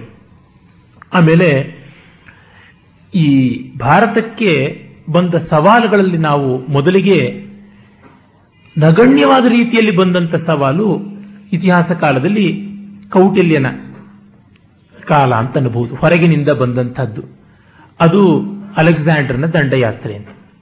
ಅದು ನಮಗೆ ಇರುವೆ ಕಚ್ಚಿದಂಗೂ ಆಗಲಿಲ್ಲ. ನಮ್ಮ ಹಿಸ್ಟ್ರಿ ರೆಕಾರ್ಡ್ಸ್ ಅಲ್ಲೇ ಉಳಿಯಲಿಲ್ಲ. ಅದನ್ನು ಲೀಲಾಜಾಲವಾಗಿ ಕೊಡುಕೊಂಡು ಬಿಟ್ವಿ. ಅಷ್ಟರ ಮಟ್ಟಿಗೆ ಸಮಾಜ ಗಟ್ಟುಮುಟ್ಟಾಗಿತ್ತು. ಈಗ ರಾಮಸ್ವಾಮಿ ಅವರು ಹೇಳಿದಂತೆ ಅತ್ಯಂತ ಪ್ರತಿಕೂಲ ಸಂದರ್ಭದಲ್ಲಿ ವಿದ್ಯಾರಣ್ಯರು ಕೆಲಸ ಮಾಡಿದ್ದು ಅಂತ. ಕೌಟಿಲ್ಯನ ಕಾಲದಲ್ಲಿ ಇದ್ದಷ್ಟು ಜನಜಾಗರಣ ಮತ್ತು ಇಡೀ ಒಂದು ದೇಶದ ಗಟ್ಟಿತನ ವಿದ್ಯಾರಣ್ಯರ ಕಾಲದಲ್ಲಿ ಇರಲಿಲ್ಲ. ತುಂಬಾ ದುರ್ಬಲವಾಗಿಬಿಟ್ಟಿತ್ತು. ಆಗ ಹದಿಮೂರನೇ ಶತಮಾನದ ಹೊತ್ತಿಗೆ ಉತ್ತರ ಭಾರತದಲ್ಲಿ ಸುಮಾರು, ದಕ್ಷಿಣ ಭಾರತದಲ್ಲಿ ಸಾಕಷ್ಟು ಮುಸಲ್ಮಾನರ ಆಘಾತ ಆಯಿತು. ಆಗ ವಿದ್ಯಾರಣ್ಯರು ಎದ್ದು ನಿಂತದ್ದು. ಅದರಿಂದಲೇ ಇರಬೇಕು ಪ್ರಾಯಶಃ ನಮ್ಮ ಸರ್ಕಾರಿ ಇತಿಹಾಸದ ಪುಸ್ತಕಗಳಲ್ಲಿ, ಪಾಠ್ಯ ಪುಸ್ತಕಗಳಲ್ಲಿ, ಸಂಸ್ಥೆಗಳಲ್ಲಿ ವಿದ್ಯಾರಣ್ಯರ ಹೆಸರು ಹೇಳಿದ್ರೆ ಪಾತಕ ಅಂತ ಆಗಿಬಿಟ್ಟಿದೆ. ನಮ್ಮ ಕರ್ನಾಟಕದ ಹೆಮ್ಮೆಯ ವಿಶ್ವವಿದ್ಯಾಲಯಗಳಲ್ಲಿ ಒಂದು ಅಂತ ಹೇಳುವ ಕನ್ನಡ ವಿಶ್ವವಿದ್ಯಾಲಯ ಯಾವುದಿದೆ ಹಂಪಿ, ಆ ವಿದ್ಯಾಲಯ ಏಳೆಂಟು ಸಂಪುಟಗಳಲ್ಲಿ ಕರ್ನಾಟಕದ ಇತಿಹಾಸವನ್ನ ಹೊರತಂದಿದೆ. ಅದರೊಳಗೆ ವಿದ್ಯಾರಣ್ಯರು ಅನ್ನುವರು ಇರಲೇ ಇಲ್ಲ. ಇದ್ರೂ ಕೂಡ ವಿಜಯನಗರಕ್ಕೂ ಅವರಿಗೂ ಏನು ಅಂತ ಸಂಬಂಧ ಇಲ್ಲ ಅಂತ ಹೇಳ್ಬಿಟ್ಟಿದನು ಕಾರಣ, ವಿಜಯನಗರದ ಆಸುಪಾಸಿನಲ್ಲಿ ಹಂಪಿಯಲ್ಲಿ ಎಲ್ಲಿಯೂ ಶಾಸನದಲ್ಲಿ ವಿದ್ಯಾರಣ್ಯರ ಹೆಸರು ಕಂಡು ಬಂದಿಲ್ಲ ಅಂತ. ಅದು ಕಂಡು ಬರ್ತಾ ಇದೆ ಅನ್ನೋದು ಗೊತ್ತಾಗಿದೆ. ಈಚೆಗೆ ಮತ್ತೆ ಅದೇ ಸಂಸ್ಥೆಯಿಂದಲೇನೆ ದೇವರಕೊಂಡಾರೆಡ್ಡಿ ಅವರು ಎಲ್ಲ ಹೇಳ್ತಾ ಇದ್ದಾರೆ. ಅದು ಮಾತ್ರವಲ್ಲ, ಆ ಕಾಲದ ಗ್ರಂಥಗಳಲ್ಲಿ ಮತ್ತೆ ಮತ್ತೆ ಉಲ್ಲೇಖ ಬರುತ್ತೆ, ಬೇರೆ ಬೇರೆ ಶಾಸನಗಳು ಕೂಡ ನಮಗೆ ಸಿಕ್ಕಿವೆ. ಬರೀ ಒಂದು ಹಂಪಿಯಲ್ಲಿ ಮಾತ್ರ ಅಲ್ಲ, ಎಲ್ಲಾ ಕಡೆಯಲ್ಲೂ ಸಿಕ್ಕಿದೆ. ಮತ್ತೆ ಜನಶ್ರುತಿ ಅಜ್ಞಾನವಾದದ್ದೇನಲ್ಲ, ಯಾರೂ ಕೂಡ ಒಂದು ಅಭಿಪ್ರಾಯ ಭೇದವಿಲ್ಲದೆ ಒಂದು ತತ್ವವನ್ನ ನಂಬಿಕೊಂಡು ಪರಂಪರೆಯಿಂದ ಬರುವುದಿಲ್ಲ. ಅದಕ್ಕೆ ಒಂದು ಸತ್ಯ ಇಲ್ಲದೇ ಇಲ್ಲ. ಅವೆಲ್ಲ ಉಂಟು. ಒಟ್ಟಿನಲ್ಲಿ ಅದರ ಉದ್ದೇಶ ಇಷ್ಟೇನೆ. ವಿಜಯನಗರದ ಒಂದು ನಿರ್ಮಾಣ ಭಾರತೀಯ ಸನಾತನ ಪರಂಪರೆಯ ಜೀರ್ಣೋದ್ಧಾರದ ಸಂಕೇತ ಹಿಂದುತ್ವದ ಪುನರುತ್ಥಾನ ಅನ್ನೋದನ್ನು ಹೇಳಿಬಿಟ್ರೆ ಎಲ್ಲೇ ಬಂದ್ಬಿಡುತ್ತೋ ಸಂಕಟ ಅನ್ನುವಂಥದ್ದಷ್ಟೇ. ಎಲ್ಲಿವರೆಗೂ ಹೋಗಿದೆ ಅಂದ್ರೆ ವಿಜಯನಗರ ಎಸ್ಟಾಬ್ಲಿಷ್ಮೆಂಟ್ ಅನ್ನೋದು it was only a political and economical motivation ಅಷ್ಟೇ ಹೊರತುನುವೆ ರಿಲಿಜಿಯಸ್ ಸ್ಪಿರಿಚುವಲ್ ಕಲ್ಚರ್ ಅಲ್ಲ ಅನ್ನುವ ಮಟ್ಟಕ್ಕೆ ಬರೆದಿದ್ದಾರೆ. ನಿರ್ಲಜ್ಜೆಯಿಂದ ನಮ್ಮ ಇತಿಹಾಸಜ್ಞರು ಅಂತ ಹೇಳಿಸಿಕೊಳ್ಳುವಂತವರು ಆದರೆ ಎಲ್ಲ ಶಾಸ್ತ್ರಗಳಲ್ಲಿ ನಿರಪವಾದವಾಗಿ ಹಿಂದೂರಾಯ ಸುರತ್ರಾಣ ಅನ್ನುವಂಥ ಮಾತುಗಳು ಬರುತ್ತೆ. ಯಾತಕ್ಕೆ ಅದನ್ನು ಹೇಳಬೇಕಾಗಿತ್ತು? ಮುಸಲ್ಮಾನರಲ್ಲಿ ಸುಲ್ತಾನ ಅನ್ನುವ ಶಬ್ದಕ್ಕೆ ಹೊಸದಾಗಿ ಸಂಸ್ಕೃತದಲ್ಲಿ ಸುರತ್ರಾಣ ಅನ್ನುವಂಥ ಒಂದು ರೂಪವನ್ನು ಕಾಯಿಲ್ ಮಾಡಿದ್ದು. ಪ್ರಾಯಶಃ ಅಂತಹ ಕೆಲಸ ಈ ಹಾಸ್ಪಿಟಲ್ ಅನ್ನೋದು ಆಸ್ಪತ್ರೆ ಅಂತ ಆಗುವುದು, ಡಾಕ್ಟರ್ ಅನ್ನೋದು ದ್ರಾಕ್ತರ ಅಂತ ಸಂಸ್ಕೃತದಲ್ಲಿ ಈಗೆಲ್ಲ ಮಾಡಿದ್ದಾರೆ. ಈ ರೀತಿಯಾದಂತಹದ್ದು ಆಗಲೇ ಶುರುವಾಗಿದ್ದು ಅಂತ ಅನ್ಸುತ್ತೆ. ಅಂದ್ರೆ ಅವ್ರದೇ ಪಿಶಾಚ ಭಾಷೆಯ ಪಿಶಾಚಾನ ಉತ್ತರಂ ದೇಯಂ ಅಂತ ಉಂಟು. ಹಾಗೆ ಆ ತರ ಮಾಡುವಂಥದ್ದು. ಅವರಿಗೆ ಹಂದಿಯನ್ನು ಕಂಡ್ರೆ ಆಗೋಲ್ಲ ಅಂದ್ರೆ ವರಾಹ ಧ್ವಜವನ್ನೇ ಇಟ್ಟುಕೊಳ್ಳೋದು. ಭೂವರಾಹ ಭೂಮಿಯನ್ನು ಉದ್ಧಾರ ಮಾಡಿದಂತ ಸಂಕೇತವೂ ಹೌದು. ವೆಂಗಿ ಚಾಲುಕ್ಯರು, ಕರ್ನಾಟಕದ ಬಾದಾಮಿ ಚಾಲುಕ್ಯರು ಎಲ್ಲ ವರಾಹಧ್ವಜದೇ ಇಟ್ಕೊಂಡಿದ್ದು ವಿಜಯನಗರವು ವರಾಹಧ್ವಜವೇ ಇಟ್ಕೊಂಡಿದ್ದು ಅಂದ್ರೆ ಇವೆಲ್ಲ ಎಷ್ಟು ಮತ್ತೆ ಮತ್ತೆ ಕಾಣಿಸೋದಿಲ್ಲ. ಹಾಗಂತ ಇವರೇನು ಹಿಂದೂ ಚ್ಯುವಿನಿಸ್ಟ್ಗಳೇನೂ ಆಗಿರಲಿಲ್ಲ. ವಿಜಯನಗರದಲ್ಲಿ ಮಸೀದಿಗಳಿದ್ದು ಅಂತ ಗೊತ್ತಾಗುತ್ತೆ. ಮತ್ತೆ ಅಲ್ಲಿ ಖುರಾನಿಗೆ ತುಂಬಾ ಗೌರವಯುತವಾದ ಸ್ಥಾನ ಇತ್ತು ಅಂತ ಗೊತ್ತಾಗುತ್ತೆ. ಪೋರ್ಚುಗೀಸರು ಬಂದ್ರೆ ಅವರಿಗೆ ಈ ಗರ್ಜುಗಳನ್ನು ಕಟ್ಟಿಕೊಳ್ಳೋದಕ್ಕೆ ವ್ಯವಸ್ಥೆ ಮಾಡಿಕೊಟ್ಟಿದ್ರು ಅಂತ ಗೊತ್ತಾಗುತ್ತೆ. ಹಾಗಾಗಿ ಇವರಿಗೆ ಸಂಕುಚಿತವಾದ ಬುದ್ಧಿ ಇರಲಿಲ್ಲ. ಸನಾತನ ಧರ್ಮಕ್ಕೆ ಎಂದೂ ಸಂಕುಚಿತವಾದ ಬುದ್ಧಿ ಇರಲಿಲ್ಲ. ಮಿಕ್ಕ ಧರ್ಮಗಳು ಅದರ ಬಗ್ಗೆ ಆಕ್ಷೇಪ ಮಾಡುವುದು ನಾಚಿಕೆ ಗೇಡು ಅದು ತನ್ನ ಎಲೆಯಲ್ಲಿ ಆನೆ ಸತ್ತು ಬಿದ್ದಿದ್ರು ಬೇರೆಯವರ ಎಲೆಯಲ್ಲಿ ನೊಣ ಸತ್ತು ಬಿದ್ದಿದೆ ಅಂತ ಹೇಳುವಂತ ಜಾತಿ ಅಂತ ಆಗುತ್ತೆ ಅಷ್ಟೇ ಸನಾತನ ಧರ್ಮವನ್ನ ಮತಾಂಧ ಅಂತ ಇನ್ಯಾವುದಾದ್ರೂ ಒಂದು ಮತ ಹೇಳೋದಿದ್ರೆ ಅದು ಮೊದಲು ಮತ ದುರಂಧ ಆಗಿರುವಂತಹದ್ದು ಅಂತ ಗೊತ್ತಾಗುತ್ತೆ. ಹಾಗಾಗಿ ವಿದ್ಯಾರಣ್ಯರು ನಿಜವಾಗಿ ಆ ಒಂದು ಸನಾತನ ಧರ್ಮದ ಉಚ್ಛ್ರಾಯತೆಯನ್ನು ತಂದುಕೊಟ್ಟು ಅದರ ನೆರಳಿನಲ್ಲಿ ಸಂಸ್ಕೃತಿಯನ್ನು ಅರಳಿಸಬೇಕು ಅಂತ ಹೊರಟಿದ್ರು. ಕಾರಣ ಯಾವ ಕಾಲದಲ್ಲಿಯೂ ಶುಷ್ಕವಾದ ಒಂದು ರಾಜಕೀಯದ ಪುನರುತ್ಥಾನ ನಿಲ್ಲುವಂಥದ್ದಲ್ಲ. ಅದಕ್ಕೆ ಭಾವನಾತ್ಮಕವಾದ, ಧಾರ್ಮಿಕವಾದಂತಹ, ಸಾಂಸ್ಕೃತಿಕವಾದ ನೆಲೆಗಟ್ಟು ಬೇಕೇ ಬೇಕು. ಈ ಬಗ್ಗೆ ಮಿಚಿಗಷ್ಟೇ ಯಾರ ಮಹನೀಯರ ಶತಾಬ್ದ್ಯುತ್ಸವ ಆಯಿತೋ ಡಾಕ್ಟರ್ ಶ್ರೀಕಂಠ ಶಾಸ್ತ್ರಿಗಳು, ಸೊಂಡೆಕೊಪ್ಪ ಶ್ರೀಕಂಠ ಶಾಸ್ತ್ರಿಗಳು, ಅವರು ತುಂಬಾ ಚೆನ್ನಾಗಿ ಅವರ ಭಾರತೀಯ ಸಂಸ್ಕೃತಿ ಪುಸ್ತಕದಲ್ಲಿ ಬರೀತಾರೆ. ನಾಗರಿಕತೆ ಭೌತಿಕವಾದದ್ದು, ಆದಿಭೂತ, ಆದರೆ ಸಂಸ್ಕೃತಿ ಎನ್ನುವುದು ಆಧ್ಯಾತ್ಮಿಕವಾದದ್ದು ಭಾರತೀಯತೆ ಹೆಚ್ಚು ಹೆಚ್ಚು ಸಾಂಸ್ಕೃತಿಕವಾಗಿ ನಿಂತಂತದ್ದು. ಹಾಗಾಗಿ ಇಲ್ಲಿ ಯಾವ ಕೆಲಸವೂ ಅದರ ಒಂದು ಅನನ್ಯವಾದಂತಹ ಅವಿನಾಭಾವವಾದ ಸ್ಪಂದ ಇಲ್ಲದೆ ಉಜ್ಜೀವಿತವಾಗೋದಿಲ್ಲ, ಊರ್ಜಿತಗೊಳ್ಳೋದಿಲ್ಲ ಅಂತ. ಯಾರನ್ನೇ ನೋಡಲಿ. ಇತ್ತೀಚಿನದು ಅಂತ ಅನ್ನೋದಿದ್ರೆ ಸಮರ್ಥ ರಾಮದಾಸರ ನೇತೃತ್ವದಲ್ಲಿ ಶಿವಾಜಿ ಮಾಡಿದಂಥದ್ದು. ಅದು ಇದೇ ತತ್ವವನ್ನೇ ಒಳಗೊಂಡಿರ್ತಕ್ಕಂಥದ್ದು. ಅಷ್ಟೇ ಗಾಂಧೀಜಿ ಮಾಡಿರುವಂತಹದ್ರೊಳಗೆ ಬಹಳ ಗಾಢವಾದಂತಹ ಮತ ಸಂಬಂಧಿಯಾದ, ಧರ್ಮ ಸಂಬಂಧಿಯಾದ, ಭಾವನಾತ್ಮಕವಾದ ಅಂಶಗಳಿದ್ವು. ಇಲ್ಲದೇ ಇದ್ರೆ ಗಾಂಧಿಯವರ ಮಾತಿಗೆ ಅಷ್ಟು ಪ್ರಾಶಸ್ತ್ಯ ಬರ್ತಾ ಇರಲಿಲ್ಲ. ಅವರ ಹಿಂದೆ ಲಕ್ಷಾಂತರ ಜನ ಸೇರ್ತಾ ಇರಲಿಲ್ಲ. ಇಲ್ಲಿ ಯಾವುದೇ ಕೆಲಸ ಆದರೂ ಅದು ಒಂದು ಅಧ್ಯಾತ್ಮದ ಕೇಂದ್ರವನ್ನು ಇಟ್ಟುಕೊಂಡೇ ಬರಬೇಕಾಗುತ್ತೆ. ಅಂದರೆ ನಾಯಕನಾಗುವವನಿಗೆ ಸನ್ಯಾಸಿಯ ಮನೋಧರ್ಮ ಇರಬೇಕಾಗುತ್ತೆ. ಗಾಂಧಿಯವರಿಗೆ ಇತ್ತು ಆ ರೀತಿಯಾದಂಥ ಮನೋಧರ್ಮ, ಅದಕ್ಕಾಗಿಯೇ ಅವರ ಹಿಂದೆ ಅಷ್ಟು ಜನ ಬಂದದ್ದು. ತಿಲಕರಲ್ಲಿ ಇತ್ತು. ಆ ರೀತಿಯಾದಂಥ ಒಂದು ಕ್ಷಾತ್ರ ಅದರ ಜೊತೆಗೆ ನಿರಹಂಕಾರದ ತಾಟಸ್ಥ್ಯ. ಹಾಗಾಗಿ ಅವರ ಹಿಂದೆ ಅಷ್ಟು ಜನ ಬಂದರು. ಯಾರನ್ನು ನೋಡಲಿ ವಿಭೂತಿ ಪುರುಷರಲ್ಲಿ ಇಂಥ ಸತ್ವ ಇರುತ್ತೆ. ಯಾವ ದೇಶದಲ್ಲಿ ನೋಡಿದ್ರೂ ಕಡೆಗದ ಕಂಡಿಯೇ ಕಾಣುತ್ತೆ. ಮ್ಯಾಗ್ಸಿನಿ ಇರ್ಬೋದು ಗರಿಬಾರ್ಡಿ ಇರ್ಬೋದು, ಈ ಬಿಸ್ಮಾರ್ಕ್ ಇರ್ಬೋದು, ಅವರಲ್ಲೆಲ್ಲ ಈ ತತ್ವ ಆ ಒಂದು ಮಟ್ಟಕ್ಕೆ ಕಂಡೇ ಕಾಣುತ್ತೆ. ಹಾಗಾಗಿ ವಿದ್ಯಾರಣ್ಯರಂಥವರನ್ನ ಇತಿಹಾಸದ ಪುಟಗಳಿಂದ ಒರೆಸಿ ಹಾಕುವಂತಹ ಧೂರ್ತತೆಯ ಕೆಲಸ ತುಂಬಾ ಬೇಸರ ತರುವಂತಹದ್ದು. ಅದರ ಬಗ್ಗೆ ಎಲ್ಲರೂ ಎಚ್ಚರವನ್ನು ಇಟ್ಟುಕೊಳ್ಬೇಕು ಆದರೆ ಮತ್ತೆ ಬರುವುದು, ಆ ಪರಂಪರೆಗೆ ಅಂತ ಹೇಳ್ಕೊಳ್ತಕ್ಕಂತಹ ಮಠದವರುಗಳನ್ನೇ, ಆ ಪರಂಪರೆ ಅಂತವ್ರು ಅಂತ ಹೇಳ್ಕೊಳಂತವರಲ್ಲಿಯೇ ಏನೂ ಇಲ್ಲ ಅಂತಂದ್ರೆ ಇಂಥ ನಾಚಿಕೆಗೇಡಿನ ಸಂಗತಿ ಅಂತ ಅನಿಸುವಂಥದ್ದು. ಅದಕ್ಕಿಂತ ಅಭಿಮಾನ ಶೂನ್ಯತೆ, ವಿವೇಕ ಶೂನ್ಯತೆ ಮತ್ತೊಂದು ಕಾಣಿಸೋದಿಲ್ಲ. ನಮ್ಮಲ್ಲಿ ರಾಜಕೀಯ ವ್ಯಕ್ತಿ ಮತ್ತೆ ರಾಜನೀತಿಜ್ಞ ಅಂತ ಹೀಗೆಲ್ಲ ಸ್ತರಗಳು ಉಂಟು. ಪೊಲಿಟೀಷಿಯನ್ ಅಂತ ಇರಬಹುದು ಆಮೇಲಿಂದ ಪೊಲಿಟಿಕಲ್ ಸೈಂಟಿಸ್ಟ್ ಅಂತ ಇರಬಹುದು ಮತ್ತೆ ಇನ್ನೊಬ್ಬನ ಸ್ಟೇಟ್ಸ್ಮನ್ ಅಂತ ಕರೀತಾರೆ. ರಾಜ್ಯತಂತ್ರ ದುರಂಧರ ಅಂತ ಡಿ ವಿ ಜಿ ಕರೀತಾರೆ. ಆ ಸ್ಟೇಟ್ಸ್ಮನ್ ಆಟಿಟ್ಯೂಡ್ ಇದ್ದದ್ದು ವಿದ್ಯಾರಣ್ಯರಲ್ಲಿ. ಮತ್ತು ಅವರಿಗೆ ಅದಕ್ಕೆ ತಕ್ಕಂತೆ ಭಗವಂತ ಆಯುಷ್ಯವನ್ನ ಕೊಟ್ಟ, ವಿದ್ಯೆಯನ್ನು ಕೊಟ್ಟ ಅವರಿಗಿದ್ದಿದ್ದು ಎರಡೇ ಬಂಡವಾಳ. ದೀರ್ಘಕಾಲದ ಆಯುಷ್ಯ. ಅದು ಅವ್ರಿಗೆ ಗೊತ್ತಿರಲಿಲ್ಲ. ಸುಮಾರು ತೊಂಬತ್ತು ವರ್ಷಗಳಿಗೂ ಹೆಚ್ಚು ಕಾಲ ಬದುಕಿದ್ರು. ಮತ್ತು ಅನ್ಯಾದೃಶವಾದ ಪಾಂಡಿತ್ಯ. ಆ ಎರಡರ ಬಂಡವಾಳದಿಂದ ಅವರು ತಮ್ಮ ಅಂತರಂಗದ ಕೃತುಶಕ್ತಿಯನ್ನ ಉದ್ದೀಪನ ಮಾಡಿಕೊಂಡು ತುಂಬ ತುಂಬ ದೊಡ್ಡ ಕೆಲಸಗಳನ್ನು ಮಾಡಿದ್ರು. ಈ ಹಿನ್ನೆಲೆಯಲ್ಲಿ ಅವರ ಕಾಲದ ಒಂದು ಅತಂತ್ರತೆ ಎಂಥದ್ದು ಅನ್ನೋದನ್ನು ನೋಡೋಣ. ಜಗತ್ತಿನಲ್ಲಿಯೇ ಈ ಹನ್ನೆರಡು ಹದಿಮೂರನೇ ಶತಮಾನ ಅತ್ಯಂತ ಪ್ರಕ್ಷುಬ್ಧ ಕಾಲಗಳಲ್ಲಿ ಒಂದು ಅಂತಲೇ ಹೇಳಬೇಕಾಗುತ್ತೆ. ನೋಡಿ, ಆ ಹೊತ್ತಿಗೆ ಇಸ್ಲಾಂ ಏಷ್ಯಾದಲ್ಲಿ ಗಟ್ಟಿಯಾಗಿ ಅರೇಬಿಯಾ ಪ್ರಾಂತವನ್ನೆಲ್ಲ ಆಕ್ರಮಿಸಿಕೊಂಡು ಅರ್ಧದಷ್ಟು ಆಫ್ರಿಕವನ್ನೂ ನುಂಗಿ ಇತ್ತ ಕಡೆ ಯುರೋಪಿಗೆ, ಇತ್ತ ಕಡೆ ಪೂರ್ವದ ಏಷ್ಯಾಗೆ ಕೈ ಚಾಚುತ್ತಾ ಇದ್ದಂಥ ಕಾಲ. ಆ ಹೊತ್ತಿಗಾಗಲೇ ದೆಹಲಿಯಲ್ಲಿ ಇಸ್ಲಾಂ ತನ್ನ ಪ್ರಭುತ್ವವನ್ನ ಸ್ಥಾಪನೆ ಮಾಡಿತ್ತು. ಜೊತೆಗೆ ಯುರೋಪಿನಲ್ಲಿ ಕ್ರುಸೇಡ್ಗಳ ಆರಂಭ ಆಗ್ತಾ ಇದ್ವು ಕ್ರೈಸ್ತ ಮತ್ತು ಮುಸಲ್ಮಾನರ ಸಂಘರ್ಷಗಳಾಗ್ತಾ ಇದ್ವು. ಪೋಪ್ ಎಲ್ಲರಿಗೂ ಕೂಡ ದುಡ್ಡು ಕೊಟ್ಟವರಿಗೆ ಕ್ಷಮಾಭಿಕ್ಷೆಯ ಪತ್ರಗಳನ್ನು ಕೊಡುವಂತಹದ್ದು ಪಾರ್ಡನ್ ಲೆಟರ್ಸ್ ಅನ್ನು ಮಾರುವಂತಹದ್ದು, ನಿಮ್ಮ ಪಾಪಗಳನ್ನೆಲ್ಲ ನಾನು ಕ್ಷಮಿಸಿದ್ದೀನಿ, ಇನ್ನು ಮುಂದಿನ ಪಾಪಗಳಿಗೆ ರಹದಾರಿ ಕೊಟ್ಟಿದ್ದೀನಿ ಎನ್ನುವಂತಹ ರೀತಿಯ ಕೆಲಸ ನಡೀತಾ ಇತ್ತು. ಪ್ರಾಟೆಸ್ಟೆಂಟ್ ಅನ್ನುವಂತಹ ವಿಭಾಗ ಬಂದದ್ದೇ ಅದಕ್ಕೋಸ್ಕರ ತಾನೆ. ಈ ರೀತಿಯಾದಂತಹ ದುರ್ವ್ಯವಹಾರಗಳನ್ನೆಲ್ಲ ಪೋಪರು ಮಾಡ್ತಾ ಇದ್ದಾರೆ ಅಂತ. ಹಾಗಾಗಿತ್ತು. ಇಡೀ ಯುರೋಪ್ ಕತ್ತಲೆ ಯುಗದಲ್ಲಿಂದ ಇನ್ನೂ ಆಚೆಗೆ ಬಂದಿರಲಿಲ್ಲ ರಿನೇಸಾನ್ಸ್ ಆಗಿದ್ದೆ ಹದಿನೈದನೇ ಶತಮಾನ, ಹದಿನಾಲ್ಕು, ಹದಿನೈದನೇ ಶತಮಾನದಿಂದ ಈಚೆಗೆ. ಹನ್ನೆರಡು, ಹದಿಮೂರನೇ ಶತಮಾನದಲ್ಲಿ ಇನ್ನೂ ಕತ್ತಲೆ ಕಾಲವೇ ಆಗಿತ್ತು ಅಲ್ಲಿಗೆ. ಆಫ್ರಿಕಾದ ಸಂಗತಿಯಂತೂ ಇಸ್ಲಾಮಿನ ದಾಳಿಯಿಂದ ಅಲ್ಲಿಯ ಬುಡಕಟ್ಟುಗಳ ಸಂಸ್ಕೃತಿ ಸರ್ವನಾಶವಾಗ್ತಾ ಇತ್ತು. ಆಸ್ಟ್ರೇಲಿಯಾ ಸಂಪೂರ್ಣ ಅಜ್ಞಾತವಾಗಿ ಉಳಿದಿತ್ತು. ಉತ್ತರ ಅಮೆರಿಕ, ದಕ್ಷಿಣ ಅಮೆರಿಕ ಕೂಡ ನಮ್ಮ ಪಾಲಿಗೆ, ಉಳಿದ ಜಗತ್ತಿನ ಪಾಲಿಗೆ ಅಜ್ಞಾತವಾಗಿತ್ತು. ಹಾಗಿರುವಲ್ಲಿ ಎಲ್ಲೆಲ್ಲಿಯೂ ಈ ಎರಡು ಮತಗಳ ದಾಂಧಲೆ ನಡೀತಾ ಇತ್ತು. ಜೊತೆಗೆ ಚೀನಾ, ಮಂಗೋಲಿಯಾ, ಅಲ್ಲಿಂದ ಎಲ್ಲದಕ್ಕೂ ಹೇಸದೇ ಇರತಕ್ಕಂತಹ ದಾಳಿಕೋರರ, ಬಂಡುಕೋರರ, ದರೋಡೆಕೋರರ ಒಂದು ನಿತ್ಯ ಪ್ರವಾಹ ಎಲ್ಲಾ ಕಡೆಯಲ್ಲೂ ಇತ್ತು. ಪುಣ್ಯವಶಾತ್ ಭಾರತಕ್ಕೆ ಹಿಮಾಲಯ ಇದ್ದಿದ್ದರಿಂದ ಸ್ವಲ್ಪ ಬಚಾವಾಯಿತು.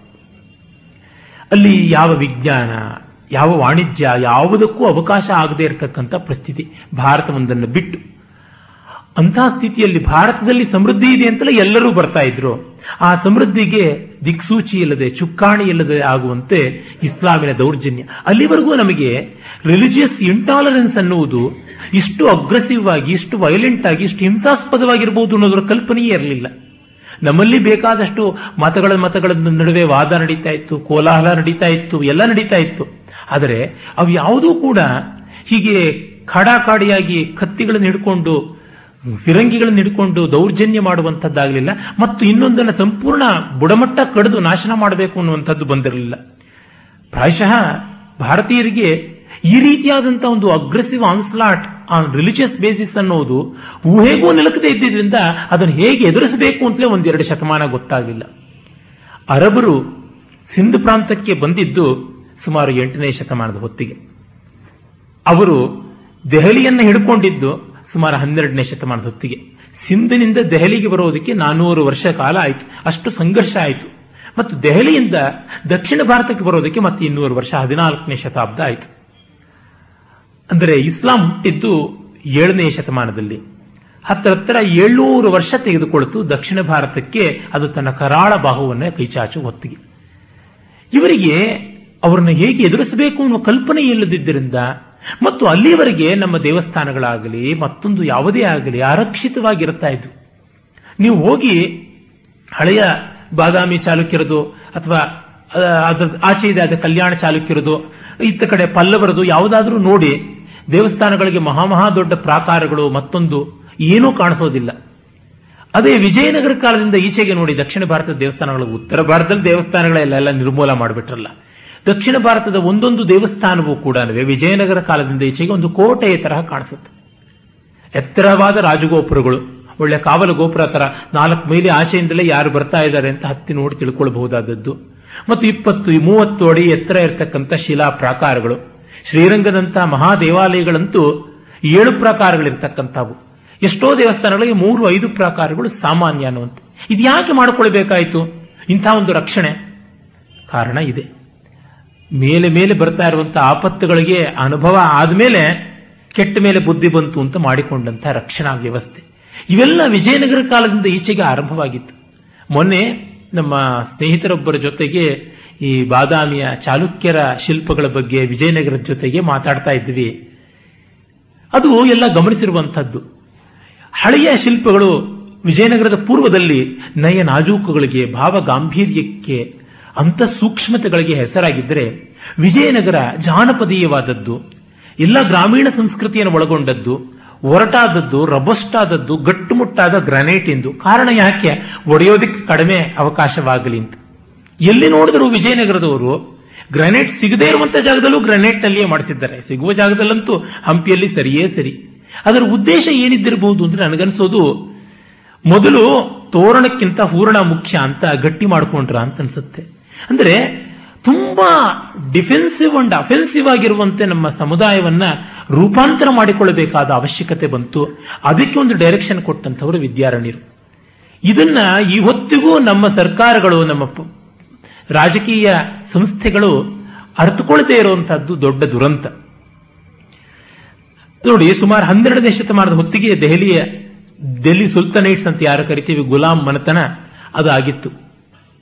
ಅವನು ಕುತ್ಬುದ್ದೀನ್ ಐಬಕ್ಕು ಅಲ್ತಮಶು ಬಲ್ಬನ್ನು ಇವರುಗಳದೆಲ್ಲ ಯುಗ ಆರಂಭವಾಗಿತ್ತು.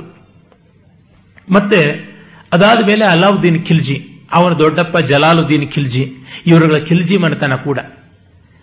ಅವನ ಅಲಾವುದ್ದೀನ್ ಖಿಲ್ಜಿ ದಕ್ಷಿಣ ಭಾರತದ ಒಂದು ದೇವಗಿರಿಯವರಿಗೆ ದಂಡಯಾತ್ರೆ ಮಾಡಿ ಬಂದವನು ವಾಪಸ್ ಹೋದಾಗ ಅವನ ದೊಡ್ಡಪ್ಪನ ಮೆರವಣಿಗೆಯಲ್ಲಿ ಎದುರುಗೊಂಡು ಅವನು ಅಲ್ಲೇ ಕೊಂದು ಬಿಟ್ಟಿದ್ರು ಸಿಂಹಾಸನ ಹತ್ತದ ಅಂತ ನಮ್ಮ ಇತಿಹಾಸದಲ್ಲಿ ಸಿಗುತ್ತೆ. ಆಮೇಲೆ ಅವನಿಗೆ ಮಲ್ಲಿಕಾಫೂರ್ ಮಲಿಕ್ ಕಾಫೂರ್ ಅಂತಲೂ, ಅವನ ಮಲ್ಲಿಕ ಕಾಫೀರ್ ಅಂತಲೂ ಅನೇಕ ವಿಧವಾಗಿ ಕರೀತಾರೆ. ಅವನು ಹಿಂದುವೇ ಆಗಿದ್ದವನನ್ನ ಬಲವಂತವಾಗಿ ಮತಾಂತರ ಮಾಡಲಾಯಿತು. ಆಗ ಅವನು ಮುಸಲ್ಮಾನ ಆದ ಅಂತ ಕೂಡ ಕಥೆಗಳು ಉಂಟು. ಮುನ್ಷಿಯವರು ಆ ಬಗ್ಗೆ ಬರೆದಿದ್ದಾರೆ. ಒಂದು ಕಾದಂಬರಿಯನ್ನೇ ಬರೆದಿದ್ದಾರೆ ಆ ಬಗ್ಗೆ ಕೆ ಎಂ ಮುನ್ಷಿಯವರು. ಅವನನ್ನ ವಾಪಸ್ಸು ತೆಗೆದುಕೊಳ್ಳದೆ ಇದ್ದಿದ್ದರಿಂದ ಆದ ಅನಾಹುತ. ನೋಡಿ, ಇದು ಕೇವಲ ಒಂದು ಪೊಲಿಟಿಕಲ್ ಆದಂತಹದ್ದು ಮಾತ್ರವಲ್ಲ. ಸೋಷಿಯಲ್ ಆದಂತ ಎಂಥ ದೊಡ್ಡ ಚಾಲೆಂಜಸ್ ಅಂದ್ರೆ ನಮ್ಮವರಿಗೆ ಮತದಿಂದ ಆಚೆ ತಳ್ಳಿ ಗೊತ್ತೇ ಹೊರತು, ಒಳಗೆ ತೆಗೆದುಕೊಳ್ಳೋದು ಗೊತ್ತಿಲ್ಲ ಅನ್ನೋ ಸ್ಥಿತಿಗೆ ಬಂದ್ಬಿಟ್ಟಿದ್ರು. ಹೀಗೆ ಮಾಡ್ತಾ ಹೋದ್ರೆ ಏನು ಉಳಿಯೋದು? ಈರುಳ್ಳಿ ಸಿಪ್ಪೆ ಸಿಲ್ಲದಂಗೆ ಅವನನ್ನ ಅವನನ್ನ, ಇವನನ್ನ, ಅವ್ರನ್ನೆಲ್ಲರನ್ನು ಬಿಸಾಕದೆ ಕಡೆ ಏನೂ ಇಲ್ಲ ಅಂತ. ಆ ಒಂದು ಪರಿಸ್ಥಿತಿಯಲ್ಲಿ ಮಲ್ಲಿಕಾಫೂರ್ ಅಂತವರು ಹಿಂದೂಗಳೇ ಆಗಿದ್ದವರು ಮಲ್ಲಿಕ್ ಕಪೂರ್ ಅಂತಲೂ ಕೂಡ ಹೇಳ್ತಾರೆ. ಆ ರೀತಿಯಾದಂಥ ಇವತ್ತು ಕಪೂರ್ ಅಂತ ಸರ್ನೇಮ್ ಇಟ್ಕೊಂಡವರು ಅಂತಹ ಒಂದು ವರ್ಗಕ್ಕೆ ಸೇರಿದವನು ಅಂತ.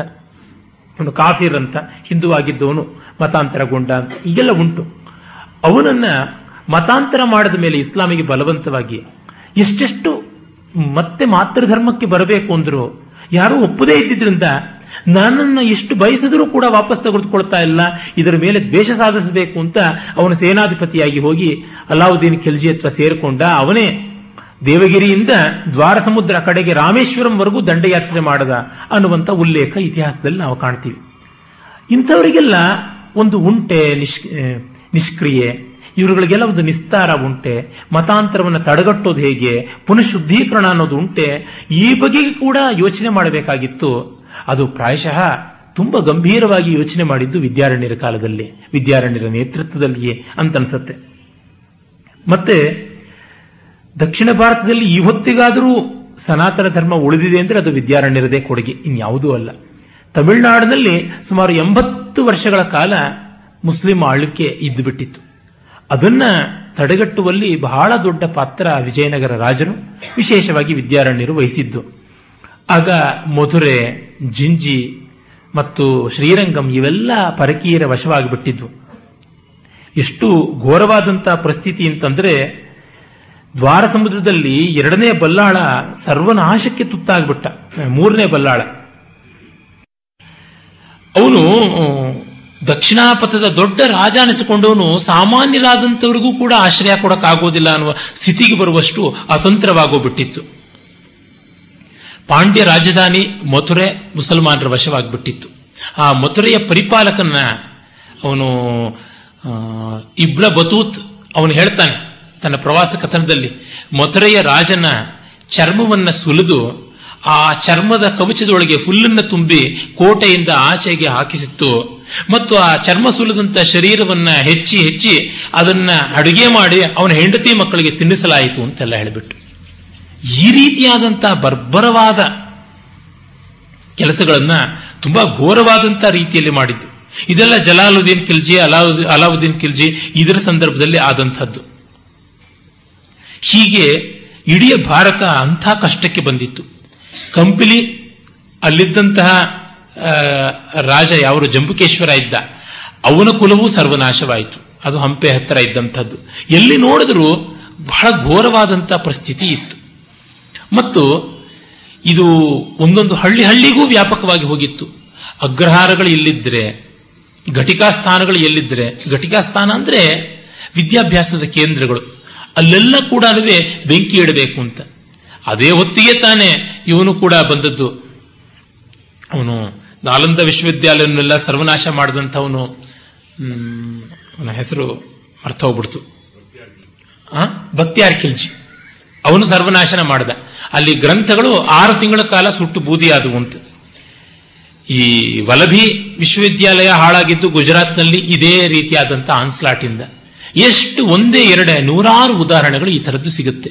ಇಂಥ ಕಾಲದಲ್ಲಿ ಕರ್ನಾಟಕದ ಪರಿಸ್ಥಿತಿ, ದಕ್ಷಿಣ ಭಾರತದ ಪರಿಸ್ಥಿತಿ ಏನಾಗಿತ್ತು? ದಕ್ಷಿಣ ಭಾರತದಲ್ಲಿ ಪ್ರಬಲರಾಗಿದ್ದ ರಾಜರು ಹೊಯ್ಸಳರು ಆಗ ಹೊಯ್ಸಳರು ಪಾಂಡ್ಯರು. ಪಾಂಡ್ಯರನ್ನ ಸರ್ವನಾಶನ ಮಾಡಿಬಿಟ್ರು. ಚೋಳರು ಅಸ್ತಂಗತರಾಗ್ಬಿಟ್ಟಿದ್ರು.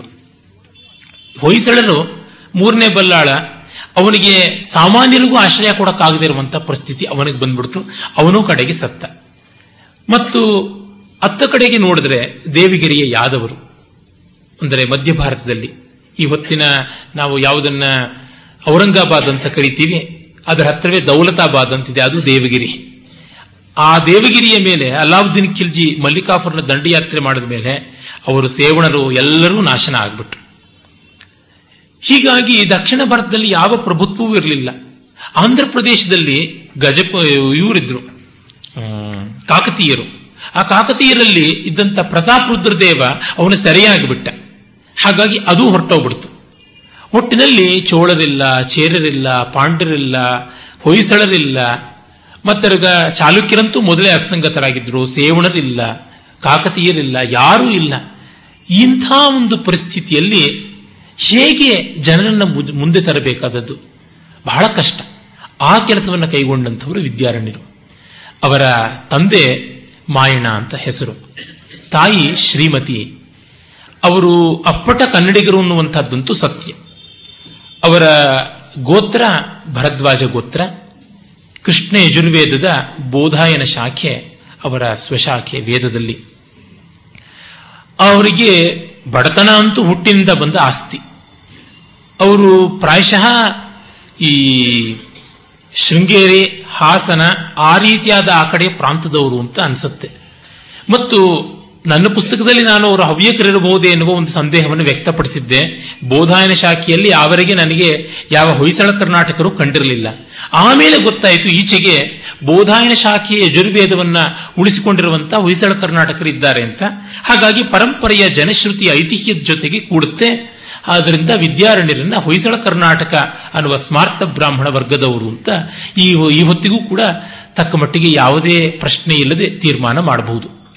ಅದರಿಂದ ಅವರು ಅಪ್ಪಟ ಕನ್ನಡಿಗರೇ. ಅದರೊಳಗೆ ಸಂದೇಹವಿಲ್ಲ. ಮತ್ತು ಅವರ ಬಾಲ್ಯ, ವ್ಯಾಸಂಗ ಎಲ್ಲ ಕೂಡ ಹೆಚ್ಚು ಮಟ್ಟಿಗೆ ಮಲೆಸೀಮೆಯಲ್ಲಿ, ಹೊಯ್ಸಳರ ಪ್ರಾಂತದಲ್ಲಿ ಆಗಿದ್ದಿರಬೇಕು. ದ್ವಾರ ಸಮುದ್ರ ಬೇಲೂರು, ಅಂದ್ರೆ ವೇಲಾಪುರಿ ಅಂತ ಕರೀತಾರಲ್ಲ, ಅಲ್ಲಿ ಆಗಿದ್ದಿರಬೇಕು. ಇವರೇ ಹಿರಿಯ ಮಗ.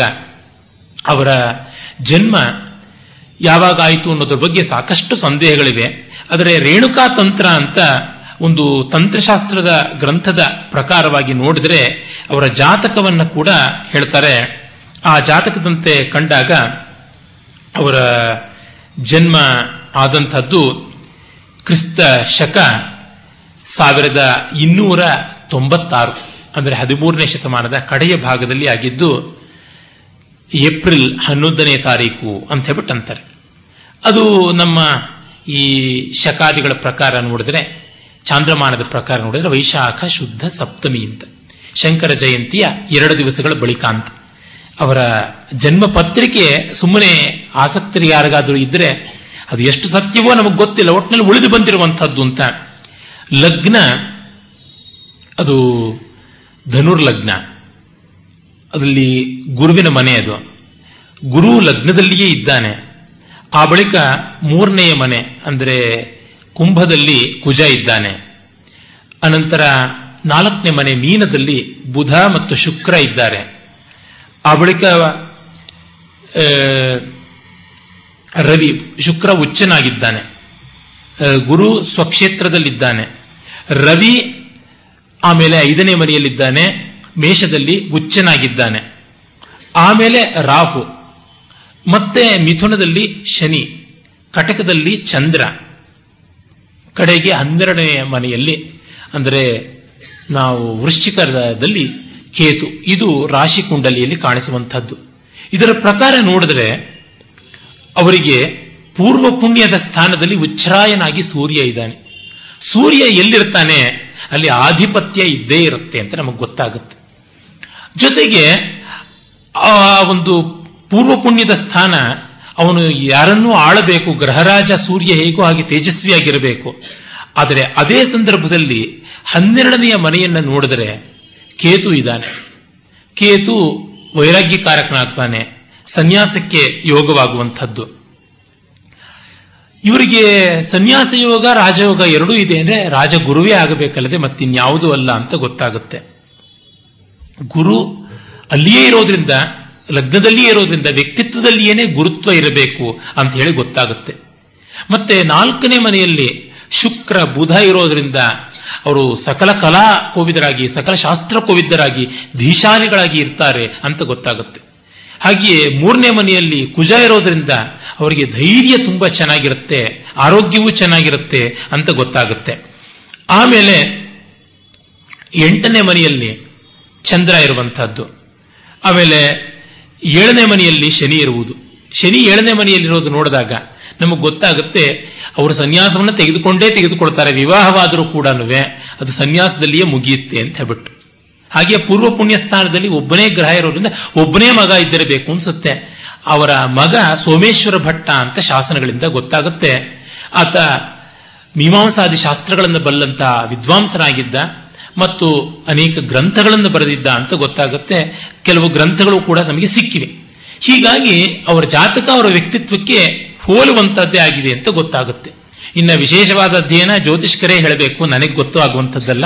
ಸಾಮಾನ್ಯವಾದ ಸ್ಥೂಲ ಪರಿಚಯವನ್ನಷ್ಟೇ ಮಾಡಿಕೊಟ್ಟೆ. ಆ ಶಾಸ್ತ್ರ ಕುತೂಹಲಿಗಳಿಗೆ ಮುಂದೆ ಬಿಟ್ಟಂಥದ್ದು. ಅಂದರೆ ವ್ಯಕ್ತಿತ್ವ ಒಂದಂತೂ ಜಾತಕಗಳನ್ನು ನೋಡಿದ್ರೆ ಹೆಚ್ಚು ಹೆಚ್ಚು ಗ್ರಹಗಳು ಉಚ್ಚವಾಗಿದ್ದಷ್ಟು ಅವರು ಮನೆಗೆ ಮಾರಿ ಊರಿಗೆ ಉಪಕಾರಿಯಾಗ್ತಾರೆ. ಅಂದ್ರೆ ಅವರ ಸ್ವಾರ್ಥ ಯಾವುದು ನಡೆಯೋದಿಲ್ಲ, ಪರಾರ್ಥವೇ ನಡೆಯುತ್ತೆ ಅಂತ ಗೊತ್ತಾಗುತ್ತೆ. ಅದು ಶಂಕರರ ಜಾತಕ ಆಗಲಿ, ಶ್ರೀರಾಮನ ಜಾತಕ ಆಗಲಿ, ಸ್ವಸುಖ ಅನ್ನೋದು ಇರೋದಿಲ್ಲ ಅಂತ ಗೊತ್ತಾಗುತ್ತೆ ವಿದ್ಯಾರಣ್ಯರ ಜಾತಕ ಅದೇ ರೀತಿಯಾಗಿರುವಂಥದ್ದು. ಅವರಿಗೆ ಒಂದು ವರ್ಷಕ್ಕೆ ಚಿಕ್ಕವರು ಅವರ ತಮ್ಮ ಸಾಯಣ. ಇವರ ಹೆಸರುಗಳು ನೋಡಿ, ಮಾಯಣ, ಸಾಯಣ ಅಂತೆಲ್ಲ ಅಂದ್ರೆ ಇದು ಕನ್ನಡಿಗರದೇ ಆಗಿರಬೇಕು. ಕೆಲವರು ಆಂಧ್ರದವರು ಒಂದಷ್ಟು ಅಭಿಮಾನದಿಂದ ವೆಂಕಟರಮಣಯ್ಯ ಅಂತ ಹಿಂದಿನವರು ಶುರು ಮಾಡಿದ್ದು. ವಿದ್ಯಾರಣ್ಯರು ತೆಲುಗರಾಗಿರಬೇಕು ಅಂತ. ಯಾರಾದರೂ ತಪ್ಪಲ್ಲ, ಯಾರಾದರೂ ತೊಂದರೆ ಇಲ್ಲ. ಅವರು ನಮ್ಮವರು, ನಮ್ಮ ಭಾರತೀಯರು. ಆದರೆ ಈ ನಕಾರ ಬರುವಂಥದ್ದು ತೆಲುಗಿನಲ್ಲಿ ಹೆಸರುಗಳಿಗೆ ಇಲ್ಲವೇ ಇಲ್ಲ, ನಕಾರವೇ ಬರುವಂಥದ್ದು ಸಕಲ ಶಾಸನಗಳಲ್ಲಿ, ಗ್ರಂಥಗಳಲ್ಲಿ ನತ್ವ ಹೇಳಿದೆ ಹೊರತು ನತ್ವ ಹೇಳಿಲ್ಲ. ಹಾಗಾಗಿ ಅದು ಮಾಯನ, ಸಾಯನ ಅಂತ ಆಗಿದ್ರೆ ಆವಾಗ ಅದು ತೆಲುಗಿಗೆ ಆಗ್ತಾ ಇತ್ತು ಏನೋ ಆ ಹೆಸರುಗಳು. ನಕಾರ ಬರುವುದು ಕನ್ನಡದಲ್ಲಿಯೇನೆ. ತೆಲುಗಿನಲ್ಲಿ ನತ್ವ ಬರುವಂತೆ ಯಾವುದೂ ಇಲ್ಲ. ನಾವು ಅಣ್ಣಮಾಚಾರ್ಯರು ಅಂತೀವಿ, ಅವರು ಅನ್ನಮಾಚಾರ್ಯರು ಅಂತಲೇ ಹೇಳುವಂತದ್ದು ಅವರ ಅನ್ನ ಅಂತಾರೆ, ನಾನ್ನ ಅಂತಾರೆ, ನಾವು ಅಣ್ಣ ಅಂತ ಅನ್ನೋದಲ್ವ? ಹೀಗಾಗಿ ಕನ್ನಡಿಗರು ಅಂತೂ ಗೊತ್ತಾಗುತ್ತೆ. ಮತ್ತು ಮಾಯಣ ಅನ್ನೋದು ಯಾವುದಿರ್ಬೋದು? ಮಾಧವಾನ. ಮತ್ತೆ ಅದು ಸಂಶಯ ಮಾಧವ ಶಬ್ದ ಮಾಯಣ ಐತೆ, ಗೊತ್ತಿಲ್ಲ ಇದ್ದಿರಬಹುದು ತಾಯಿ ಅಂತೂ ಶ್ರೀಮತಿ. ತಮ್ಮ ಸಾಯಣಾಚಾರ್ಯರು. ಅದಕ್ಕೆ ಅರ್ಥ ಏನು? ಈ ಹೊತ್ತಿಗೂ ಭಾಷಾಶಾಸ್ತ್ರಜ್ಞರು ಸರಿಯಾಗಿರ್ತಕ್ಕಂಥ ಅರ್ಥವನ್ನ ಸಾಯಣ ಶಬ್ದಕ್ಕೆ ಹೇಳೋದಕ್ಕೆ ಸಾಧ್ಯವಾಗಿಲ್ಲ. ಇರಲಿ. ಅವರ ಹೆಸರಿನ ಅರ್ಥ ಏನೇ ಆಗಲಿ, ಬದುಕಿನ ಅರ್ಥ ಮಾತ್ರ ಮಹನೀಯವಾದದ್ದು ಅಂತ ಗೊತ್ತಾಗುತ್ತೆ. ಮೂರನೇ ತಮ್ಮ, ಸುಮಾರು ವಿದ್ಯಾರಣ್ಯರಿಗಿಂತ ಹನ್ನೆರಡು, ಹದಿನಾಲ್ಕು ವರ್ಷ ಕಾಲ ಚಿಕ್ಕವನಿರಬಹುದು ಭೋಗನಾಥ ಅಂತ. ಆಮೇಲೆ ಒಬ್ಬ ತಂಗಿ, ಆಕೆ ಹೆಸರು ಸಿಂಗಲೆ ಅಂತ. ಈ ರೀತಿಯಾದ ಹೆಸರುಗಳು ಕನ್ನಡಿಗರದೇ ಆಗಿರುವಂಥದ್ದು. ಮತ್ತು ಈ ಮೂವರು ಅಣ್ಣ ತಮ್ಮಂದಿರು ಕೂಡ ಚೆನ್ನಾಗಿ ವಿದ್ಯಾ ವಿನಯಗಳನ್ನ ಒಪ್ಪಿಸಿಕೊಂಡಂಥವರೇ ಆಗಿದ್ದರು ಮತ್ತು ಅವರು ಕುಲ ಪರಂಪರೆಯಿಂದ ಈ ಸಂಗಮ ಸೋದರರಿಗೆ ಪುರೋಹಿತರಾಗಿದ್ರು ಅಂತ ಗೊತ್ತಾಗುತ್ತೆ. ಕಥೆಗಳೆಲ್ಲ ಉಂಟು. ಆಕಸ್ಮಿಕವಾಗಿ ಹಕ್ಕ ಬುಕ್ಕರು ಅನ್ನುವಂತ ಇಬ್ಬರನ್ನ ನೋಡಿದ್ರು, ವಿದ್ಯಾರಣ್ಯರು ಅಂತ. ಅದಲ್ಲ ಅಂತ ಈಚಿನ ಸಂಶೋಧನೆಗಳಲ್ಲಿ ತಿಳಿಯುತ್ತವೆ. ಮೊದಲಿಂದಲೂ ಕೂಡ ಕುಲಪುರೋಹಿತರಾಗಿದ್ದರು ಅಂತ. ಮತ್ತೆ ಹಕ್ಕ ಬುಕ್ಕರು ಅವರು ಕಾಕತೀಯ ಮೂಲದವರು ಅಂತ ಕೆಲವರು ಅಭಿಪ್ರಾಯ ಪಡ್ತಾ ಇದ್ರು. ಈಚಿನ ಸಂಶೋಧನೆಗಳಿಂದ ಗೊತ್ತಾಗಿರೋದು ಅವರು ಹೊಯ್ಸಳರಿಗೆ ಅಧೀನರಾಗಿದ್ದಂತಹ ಸೇನಾನಿಗಳೋ, ಮಾಂಡಲಿಕರೋ ದಣ್ಣಾಯಕರೋ ಯಾರೋ ಆಗಿದ್ದಿರಬೇಕು. ಒಟ್ಟಿನಲ್ಲಿ ಅವರಂತೂ ಕನ್ನಡಿಗರೇ ಹೌದು. ಅದರಿಂದಲೇ ಇವರು ಈ ಒಂದು ಪ್ರಾಂತಕ್ಕೆ ಸೇರಿದ್ದಿರಬೇಕು, ಹೊಯ್ಸಳರ ಪ್ರಾಂತಕ್ಕೆ ಸೇರಿದ್ದಿರಬೇಕು ಅಂತ ಗೊತ್ತಾಗುತ್ತೆ.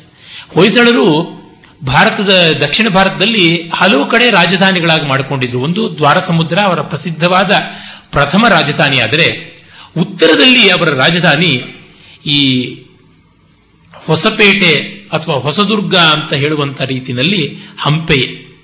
ಹಂಪೆ ಮೊದಲಿಂದಲೂ ಇದ್ದಂತ ಪುಣ್ಯಕ್ಷೇತ್ರ. ಆದರೆ ಅದನ್ನ ಒಂದು ರಾಜಧಾನಿಯ ಮಟ್ಟಕ್ಕೆ ತೆಗೆದುಕೊಂಡು ಹೋಗುವಂತ ಪ್ರಯತ್ನವನ್ನ ಹೊಯ್ಸಳರು ಮಾಡಿದ್ರು. ಆ ಒಂದು ಪ್ರಾಂತದಲ್ಲಿಯೇ ಇವರು ಇದ್ದಿರಬೇಕು. ಹರಿಹರ ಬುಕ್ಕರಾಯ ಅವರ ಐದು ಜನ ಸೋದರರು, ಮುದ್ದಪ್ಪ, ಮಾರಪ್ಪ ಹರಿಹರ ಬುಕ್ಕರಾಯ, ಕಂಪಣ, ಮಾರಪ್ಪ, ಮುದ್ದಪ್ಪ ಅಂತ. ಐದು ಜನ ಅಣ್ಣ ತಮ್ಮಂದರು. ಅವರ ತಂದೆ ಸಂಗಮ ಅಂತ ಹೇಳ್ತಾರೆ. ಮತ್ತೆ ಅವರು, ಇವತ್ತು ನಾವು ಯಾರನ್ನ ಕುರುಬರು ಅಂತ ಕರಿತೀವಿ, ಆ ಅವಿಪಾಲಕ ಕುಲದವರಾಗಿದ್ರು ವಿದ್ಯಾರಣ್ಯರಿಗೆ ಇಂಥ ಮಡಿಮೈಲಿಗೆ ಎಲ್ಲ ಜಾಸ್ತಿ ಇದ್ದಿರಲಿಲ್ಲ. ಯೋಗ್ಯತೆ ಬಹಳ ಮುಖ್ಯ ಅಂತ ಗೌರವಿಸಿದ್ದು. ನಮ್ಮ ಪರಂಪರೆಯಲ್ಲಿ ಹಾಗೆ ಇತ್ತು. ಯಾವ ಕ್ಷತ್ರಿಯರನ್ನೇ ನೀವು ತೆಗೆದುಕೊಳ್ಳಿ, ರಾಜರು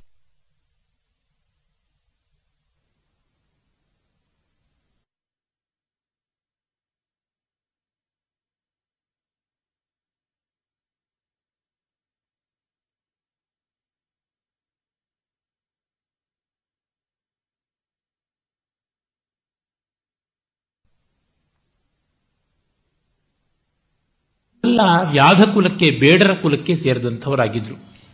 ನೀವು ಮಧ್ಯಪ್ರದೇಶದ ಚಂದೇಲರನ್ನು ತೆಗೆದುಕೊಂಡ್ರೆ ಅವರೆಲ್ಲ ಆದಿವಾಸಿಗಳು, ಗೊಂಡರು ಅಂತ ಯಾರು ಕರೀತಾರೆ, ಆ ಒಂದು ವರ್ಗಕ್ಕೆ ಸೇರಿದಂಥವರಾಗಿದ್ರು.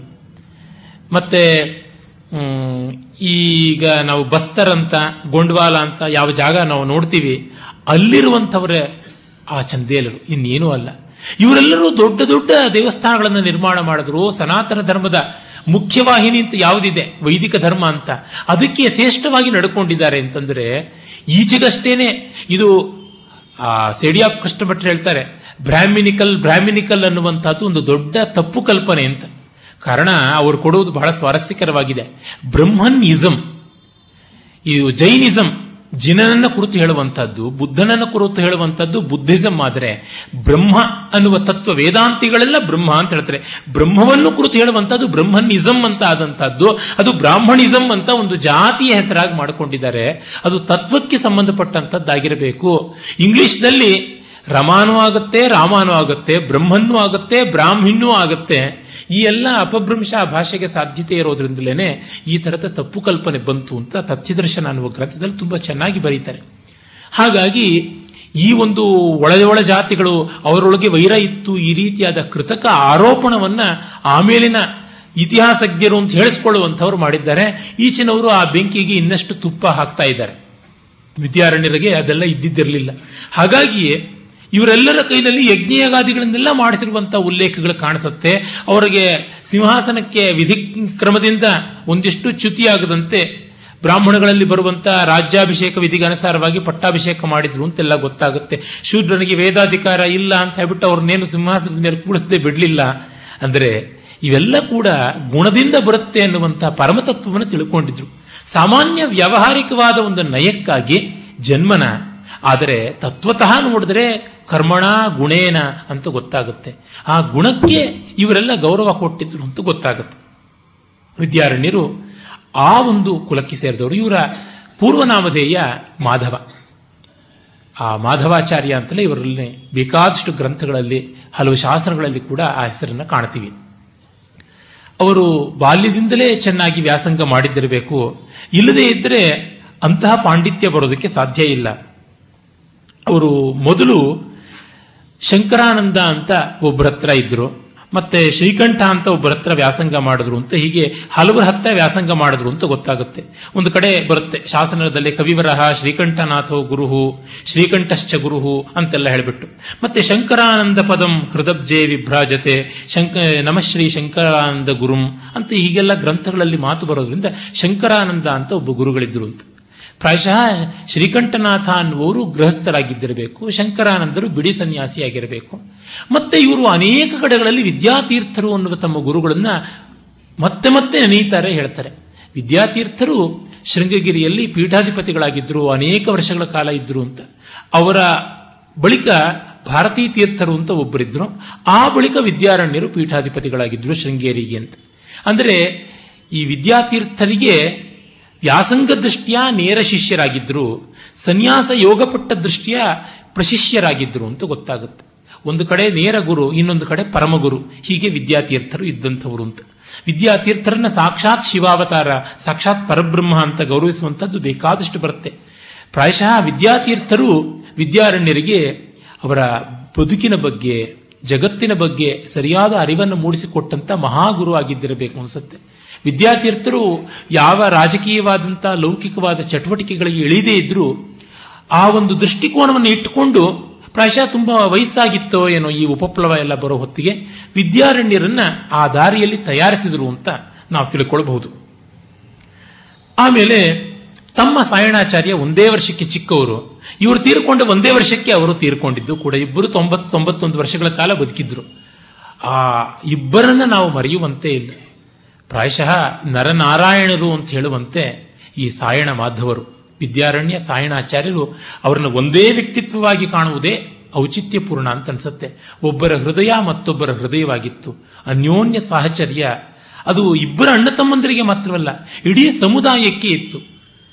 ನಮ್ಮಲ್ಲಿ ಒಂದು ಗಾದೆ ಇದೆ, ವಿಪ್ರಾಣ ಅಂತೂ ಅನೇಕತ್ವಂ ಅಂತ. ಬ್ರಾಹ್ಮಣರು ಒಟ್ಟು ಸೇರುವುದೇ ಇಲ್ಲ, ಅವರಿದ್ರೆ ಒಳಜಗಳಗಳು, ಕಚ್ಚಾಟಗಳು ಅಂತ ಹೇಳ್ಬಿಟ್ಟಿದ್ನು ಇವರ ದೃಷ್ಟಿಯಿಂದ ಅದು ಸುಳ್ಳಾಯಿತು. ಅನೇಕ ಜನ ಎಲ್ಲ ಜಾತಿಯವರನ್ನೂ ಸೇರಿಸಿಕೊಂಡ್ರು. ಎಲ್ಲ ವರ್ಗದವರನ್ನ, ಎಲ್ಲ ಜಾತಿ ಮಾತ್ರವಲ್ಲ, ಎಲ್ಲ ಮತಗಳವರನ್ನೂ ಸೇರಿಸಿಕೊಂಡು ಒಟ್ಟಾಗಿ ಕೆಲಸ ಮಾಡಿದ್ರು. ತುಂಬಾ ಜನ ವಿಜಯನಗರದ ಒಂದು, ಈ ರಾಜ್ಯ ವ್ಯವಸ್ಥಾಪನೆ ಇದು ವಿದ್ಯಾರಣ್ಯರು ಮಾಡಿದ್ರು, ಅದು ಸ್ಮಾರ್ತರದು ಶಾಂಕರರದು ಅಂತ ಅಂದುಕೊಳ್ಳುವುದುಂಟು. ಅದಕ್ಕೆ ಎಲ್ಲ ಮತಗಳ ಸಹಕಾರವೂ ಇತ್ತು ಅಂತ ಗೊತ್ತಾಗುತ್ತೆ. ಎಲ್ಲರೂ ಅರ್ಥ ಮಾಡಿಕೊಂಡ್ರು ಜೈನರು, ಬೌದ್ಧರು, ವೀರಶೈವರು. ಮತ್ತೆ ವೈಷ್ಣವರು, ಶ್ರೀ ವೈಷ್ಣವರು ಎಲ್ಲರೂ ಕೂಡ ಇದು ನಮಗೆ ದೊಡ್ಡ ಪರೀಕ್ಷಾ ಕಾಲ. ಈಗ ಅಳದಿವ ಸರ್ವನಾಶ. ಈಗ ಉಳಿದ್ರೆ ಮುಂದೆ ಎಂದಾದರೂ ಜಗಳ ಆಡ್ಕೊಳ್ಬಹುದು ಅಂತ. ನೋಡಿ, ವಿಜಯನಗರದ ಈ ಫಾರ್ಮೇಟಿವ್ ಪೀರಿಯಡ್ ಅಂತ ಏನಿದೆ? ಸಾವಿರದ ಮುನ್ನೂರ ಮೂವತ್ತಾರು ವಿಜಯನಗರದ ಒಂದು ಅಸ್ತಿತ್ವದ ಮೊದಲ ವರ್ಷ ಅಂತ ಇತಿಹಾಸಜ್ಞರು ಹೇಳ್ತಾರೆ. ಅಂದ್ರೆ ಹರಿಹರ ಮೊದಲನೇ ಹರಿಹರ ಪಟ್ಟಕ್ಕೆ ಬಂದದ್ದು ಆಗ ಅಂತ. ಆಗಿನಿಂದ ಹತ್ತತ್ರ ಒಂದು ನೂರು ವರ್ಷದವರೆಗೆ, ಸಾವಿರದ ನಾನ್ನೂರ ಮೂವತ್ತಾರರ ಆಸುಪಾಸಿನವರೆಗೆ ನೋಡಿದ್ರೆ, ಒಂದೇ ಒಂದು ಮತವಿಷಯಕವಾದ ತಗಾದೆಯ ಗ್ರಂಥ ಕೂಡ ಆ ವಿಜಯನಗರದ ಆಕ್ಟಿವ್ ಪ್ಲೇಸ್ ಅಂತ ಏನಿದೆ ಅಲ್ಲಿ ಬರಲಿಲ್ಲ. ಬೇರೆ ಅದರ ಆಚೆ ಅಲ್ಲಿ ಇಲ್ಲಿ ನಡೀತಾ ಇತ್ತು ಸಣ್ಣ ಪುಟ್ಟ. ಆದರೆ ಅಧಿಕೃತವಾಗಿ ವಿಜಯನಗರದ ಮುಖವಾಣಿಯಂತೆ ಮತಗ್ರಂಥಗಳು ಪರಸ್ಪರ ದೂಷಣೆಯಲ್ಲಿ ಪ್ರವೃತ್ತವಾಗಿರೋ ಬರಲಿಲ್ಲ. ಅದರೊಳಗೂ ವಿದ್ಯಾರಣ್ಯರಂತೂ ಅವರ ಮಾಧವೀಯ ಅಂತ ಒಂದು ಅವರ ಸಂಪಾದಕ ಮಂಡಳಿ ಅಂತ ಹೇಳ್ಬೋದು. ಅವರ ಪ್ರಕಾಶನದ ಹೆಸರೇ ಮಾಧವೀಯ ಅಂತ ಹೇಳ್ಬೋದು. ಆ ಹೆಸರಿನಲ್ಲಿ ನೂರಾರು ಗ್ರಂಥಗಳು ಬಂದವು. ಸ್ವಯಂ ಅವರೇ ಬರೆದರು, ಅವರ ತಮ್ಮ ಸಾಯಣಾಚಾರ್ಯರು ಬರೆದರು, ಮತ್ತೊಬ್ಬ ತಮ್ಮ ಭೋಗನಾಥ ಬರೆದಿದ್ದುಂಟು. ಇನ್ನ ಶಿಷ್ಯ, ಪ್ರಶಿಷ್ಯರು, ಸ್ನೇಹಿತರು ಎಲ್ಲರೂ ಸೇರಿಕೊಂಡು ಬರೆದರು. ಎಲ್ಲರೂ ನಿಸ್ವಾರ್ಥವಾಗಿ ಈ ಒಂದು ಹೆಸರಿನಲ್ಲಿ ಕಾಂಟ್ರಿಬ್ಯೂಟ್ ಮಾಡಿದ್ದಾರೆ. ಅಲ್ಲಿ ಎಲ್ಲಿಯೂ ಕೂಡ ದೂಷಣೈಕ ತಾತ್ಪರ್ಯವಾದಂಥ ಗ್ರಂಥಗಳು ಒಂದೂ ಬರಲಿಲ್ಲ. ಸುಮ್ಮನೆ ಖಂಡನ ಮಂಡನಗಳಲ್ಲಿ ಪ್ರಯೋಜನ ಇಲ್ಲ. ಪ್ರಮೇಯ ಗ್ರಂಥಗಳು ಬೇಕು, ಪ್ರಮಾಣ ಗ್ರಂಥಗಳು ಬೇಕು, ಮೇಡ್ ಈಸಿ ಡಿಜೆಸ್ಟ್ಗಳು ಬೇಕು ಎನ್ಸೈಕ್ಲೋಪೀಡಿಯಾಕಾದಂಥ ಬಹು ವ್ಯಾಪಕವಾದ ವಿಶ್ವಕೋಶಾತ್ಮಕವಾದ ಗ್ರಂಥಗಳು ಬೇಕು ಅಂತ ಹಾಗೆ ಮಾಡಿದ್ದು ಕಾಣಿಸುತ್ತೆ. ಅಂದ್ರೆ ಒಂದು ದೊಡ್ಡ ಗುರಿಗೆ ಕೆಲಸ ಮಾಡುವಾಗ ಸಣ್ಣ ಪುಟ್ಟದ್ದಕ್ಕೆ ನಾವು ಗಮನ ಇಟ್ಟುಕೊಂಡ್ರೆ ಅದು ಆತ್ಮಘಾತುಕವಾಗುತ್ತೆ ಅಂತ ತಿಳ್ಕೊಂಡಿದ್ರು. ಮತ್ತೆ ಇವರು ಬಾಲ್ಯದಿಂದ ಸಂಚಾರಿಗಳಾಗಿದ್ದಿರಬೇಕು ಅನ್ಸುತ್ತೆ ವಿದ್ಯಾರಣ್ಯರು, ಮಾಧವಾಚಾರ್ಯರು. ಕೆಲವು ಐತಿಹ್ಯಗಳ ಪ್ರಕಾರ ಅವರು ಕಾಶಿಯವರೆಗೂ ಹೋಗಿ ಬಂದಿದ್ರು ಅಂತ. ಇದ್ದಿರಬೇಕು. ಉತ್ತರ ಭಾರತದಲ್ಲಿ ವ್ಯಾಪಕವಾಗಿ ಓಡಾಡದೇ ಇದ್ರೆ ಆ ಒಂದು ಇಸ್ಲಾಂ ಆಘಾತದ ತೀವ್ರತೆ ಎಂಥದ್ದು ಅಂತ ಇವರಿಗೆ ಸಾಕ್ಷಾತ್ತಾಗಿ ಗೊತ್ತಾಗ್ತಿರ್ಲಿಲ್ವೇನೋ ಅಂತ. ದೇಶ ಓಡಾಡಿದ್ರೆ, ಕೋಶವನ್ನು ಓದಿದ್ರೆ ತಾನೇ ಗೊತ್ತಾಗುವಂಥದ್ದು. ಅದು ವಿದ್ಯಾರಣ್ಯರ ಬದುಕಿನಲ್ಲಿ ವ್ಯಾಪಕವಾದ ಜೀವನಾನುಭವಕ್ಕೆ ಕಾರಣಭೂತವಾದ ಸಂಚಾರವೂ ಇದ್ದಿರಬೇಕು ಅಂತ ಅನಿಸುತ್ತೆ. ಸಂಚಾರದಿಂದ ಒಂದು ಲಾಭ, ಅನೇಕ ಸಂಸ್ಕೃತಿಗಳ ಜನಜೀವನದ ರೀತಿ ನೀತಿಗಳ ಪರಿಚಯದ ಜೊತೆಗೆ ಸಮಾನ ಧರ್ಮಿಗಳ ಪರಿಚಯ ಕೂಡ ಆಗುತ್ತೆ. ತಮ್ಮಂತೆ ಯಾರು ಯೋಚನೆ ಮಾಡ್ತಾ ಇದ್ದಾರೆ? ಅವರಿಗೆ ಎಲ್ಲೆಲ್ಲಿ ಸಲಹೆ ಸಹಾಯಗಳು ಒದಗಿ ಬರ್ತಾ ಇವೆ, ಎಲ್ಲೆಲ್ಲಿ ಅವರಿಗೆ ತೊಂದರೆ, ತೊಡಕು, ತೋಟಿಗಳು ಇವೆ ಅಂತ ಗೊತ್ತಾಗುತ್ತೆ ಅಂತ. ಹೀಗಾಗಿ ಅವರು ಒಂದು ರೀತಿಯಾದಂತಹ ಇಂಟೆಲೆಕ್ಚುಯಲ್ ನೆಟ್ವರ್ಕ್ ಅನ್ನು ಮಾಡಿದ್ದಿರಬೇಕು ಅಂತ ಅನ್ಸುತ್ತೆ.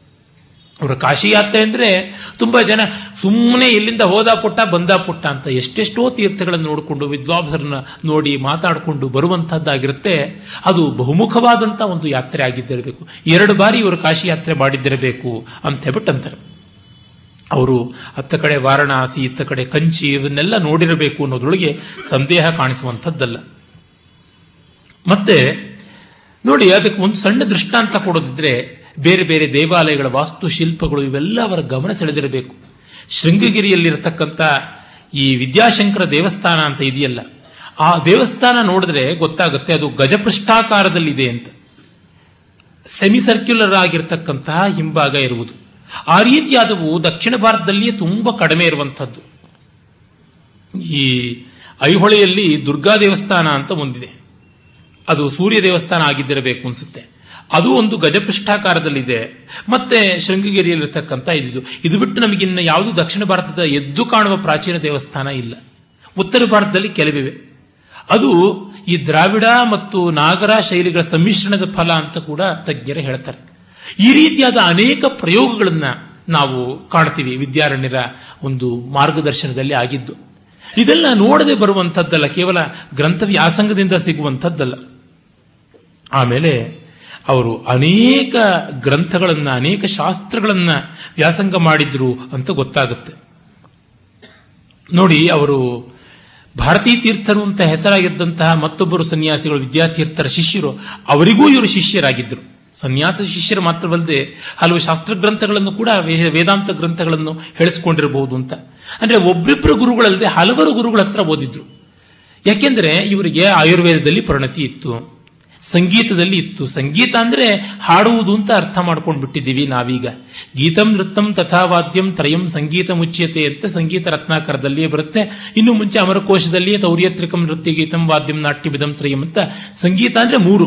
ಹಾಗಾಗಿಯೇ ನಮ್ಮ ಎಲ್ಲ ಸಂಗೀತ ಶಾಸ್ತ್ರ ಗ್ರಂಥಗಳನ್ನು ನೋಡಿದ್ರೆ ಈ ಗೀತ ಅಂದ್ರೆ ಹಾಡುಗಾರಿಕೆ, ಅದಕ್ಕೆ ಬೇಕಾಗಿರ್ತಕ್ಕಂಥ ಪ್ರಬಂಧ, ಲಿರಿಕ್ಸ್, ಆ ಸಾಹಿತ್ಯ, ಅವುಗಳ ರೀತಿ ನೀತಿ ತಾಲ, ರಾಗ, ಸ್ವರ, ಸ್ವರೋತ್ಪತ್ತಿ, ಈ ವಿಭಾಗ. ಆ ಬಳಿಕ ವಾದ್ಯಗಳು. ವಾದ್ಯಗಳಲ್ಲಿ ಬಗೆ ಬಗೆಯಾಗಿ ಉಂಟು. ಘನ, ತತ, ಸುಶಿರ ಅವನದ್ಧ ಅಂತ ಎಲ್ಲ ಉಂಟಲ್ಲ. ಆ ಎಲ್ಲ ವಾದ್ಯಗಳ ಪ್ರಕಾರಗಳು. ಮತ್ತೆ ನೃತ್ಯ. ನೃತ್ಯದಲ್ಲಿ ಎರಡು ಮಾರ್ಗ, ದೇಶಿ ಅಂತ. ಎಲ್ಲವನ್ನ ಒಳಗೊಳ್ಳುವಂತೆ ಇರ್ತಿತ್ತು. ಇವರು ಸ್ವಯಂ ಈ ಎಲ್ಲ ಶಾಖೆಗಳಲ್ಲಿ ಕೂಡ ಅಭ್ಯಾಸ ಮಾಡಿದ್ರು. ಮತ್ತು ಆ ಕಾಲದಲ್ಲಿ ಸಂಗೀತ ಬಲ್ಲವರು ಬರೀ ಬಾಯಹಾಡಿಕೆಯನ್ನ ಖಂಡಿತ ಕಲಿತಾ ಇರಲಿಲ್ಲ. ವೀಣೆಯನ್ನ ಕಟ್ಟುನಿಟ್ಟಾಗಿ ಅಭ್ಯಾಸ ಮಾಡ್ತಾ ಇದ್ರು.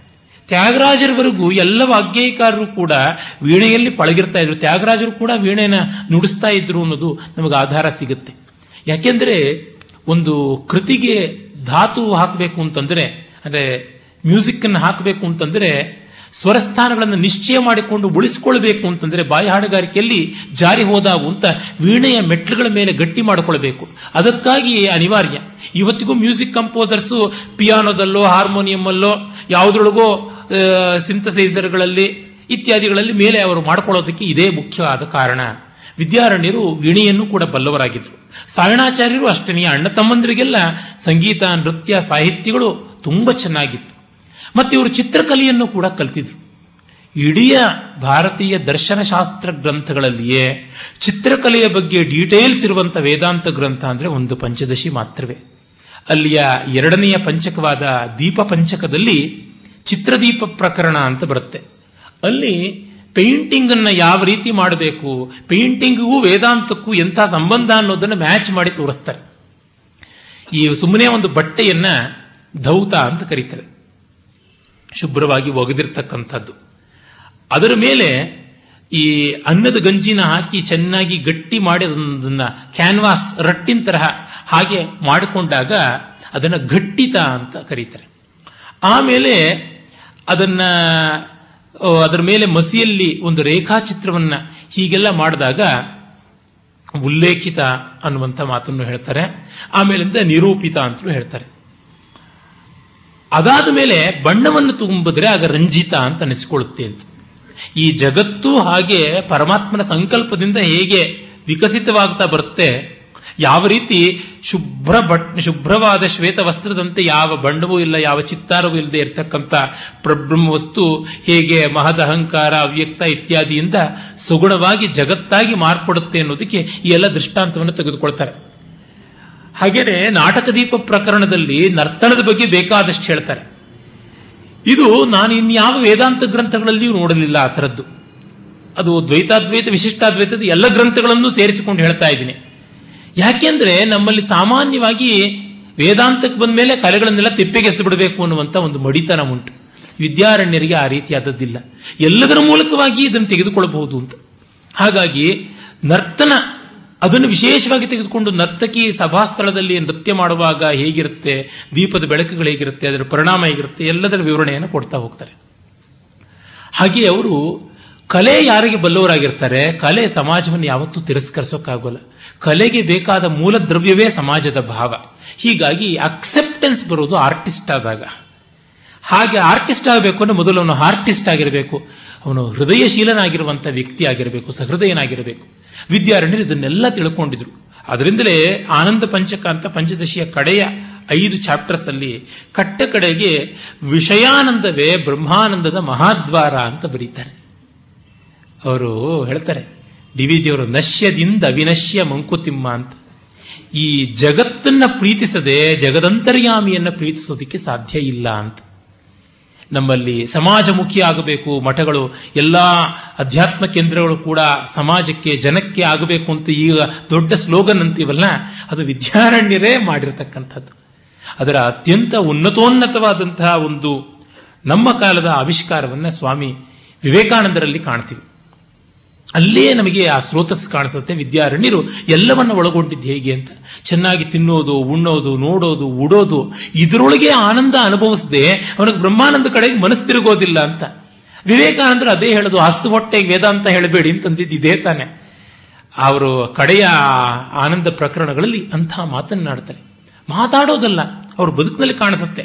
ಅವರ ಬದುಕಿನ ಒಂದು ಕಾಲ್ಪನಿಕವಾದ ಚಿತ್ರಣವನ್ನು ಕಾಣಬೇಕು ಅಂದರೆ ನಮ್ಮ ಡಿ ವಿ ಜಿಯವರ ವಿದ್ಯಾರಣ್ಯ ವಿಜಯವನ್ನು ನೋಡಬೇಕು. ಅಲ್ಲಿ ಕಡೆಗೆ ಬರುತ್ತೆ. ಹಳ್ಳಿಗಳೆಲ್ಲ ಕೋಲಾಟ ಹಾಡ್ಕೊಂಡು ಕುಣಿತಾ ಇರ್ತಾರೆ. ಶರಣು ಶರಣು, ನಮ್ಮ ಪಂಪಾಪತಿ, ನನಗೆ ಶರಣು ಶರಣು ಹೇಳಿ, ಪಂಪಾಪತಿ ಅಂತ. ಇದನ್ನು ತೋರಿಸ್ಕೊಂಡು ಹೇಳ್ತಾರೆ ಜನ ಸಮುದಾಯದಲ್ಲಿ ಈ ಕೋಲಾಟಗಳು, ಕುಣಿತಗಳು, ಹಾಡು ಉತ್ಸಾಹ ಇಲ್ಲದೆ ಇದ್ರೆ ಒಂದು ದೇಶದ ನಿರ್ಮಾಣ ಹೇಗಾಗತ್ತೆ ಅಂತ ಕೇಳ್ತಾರೆ.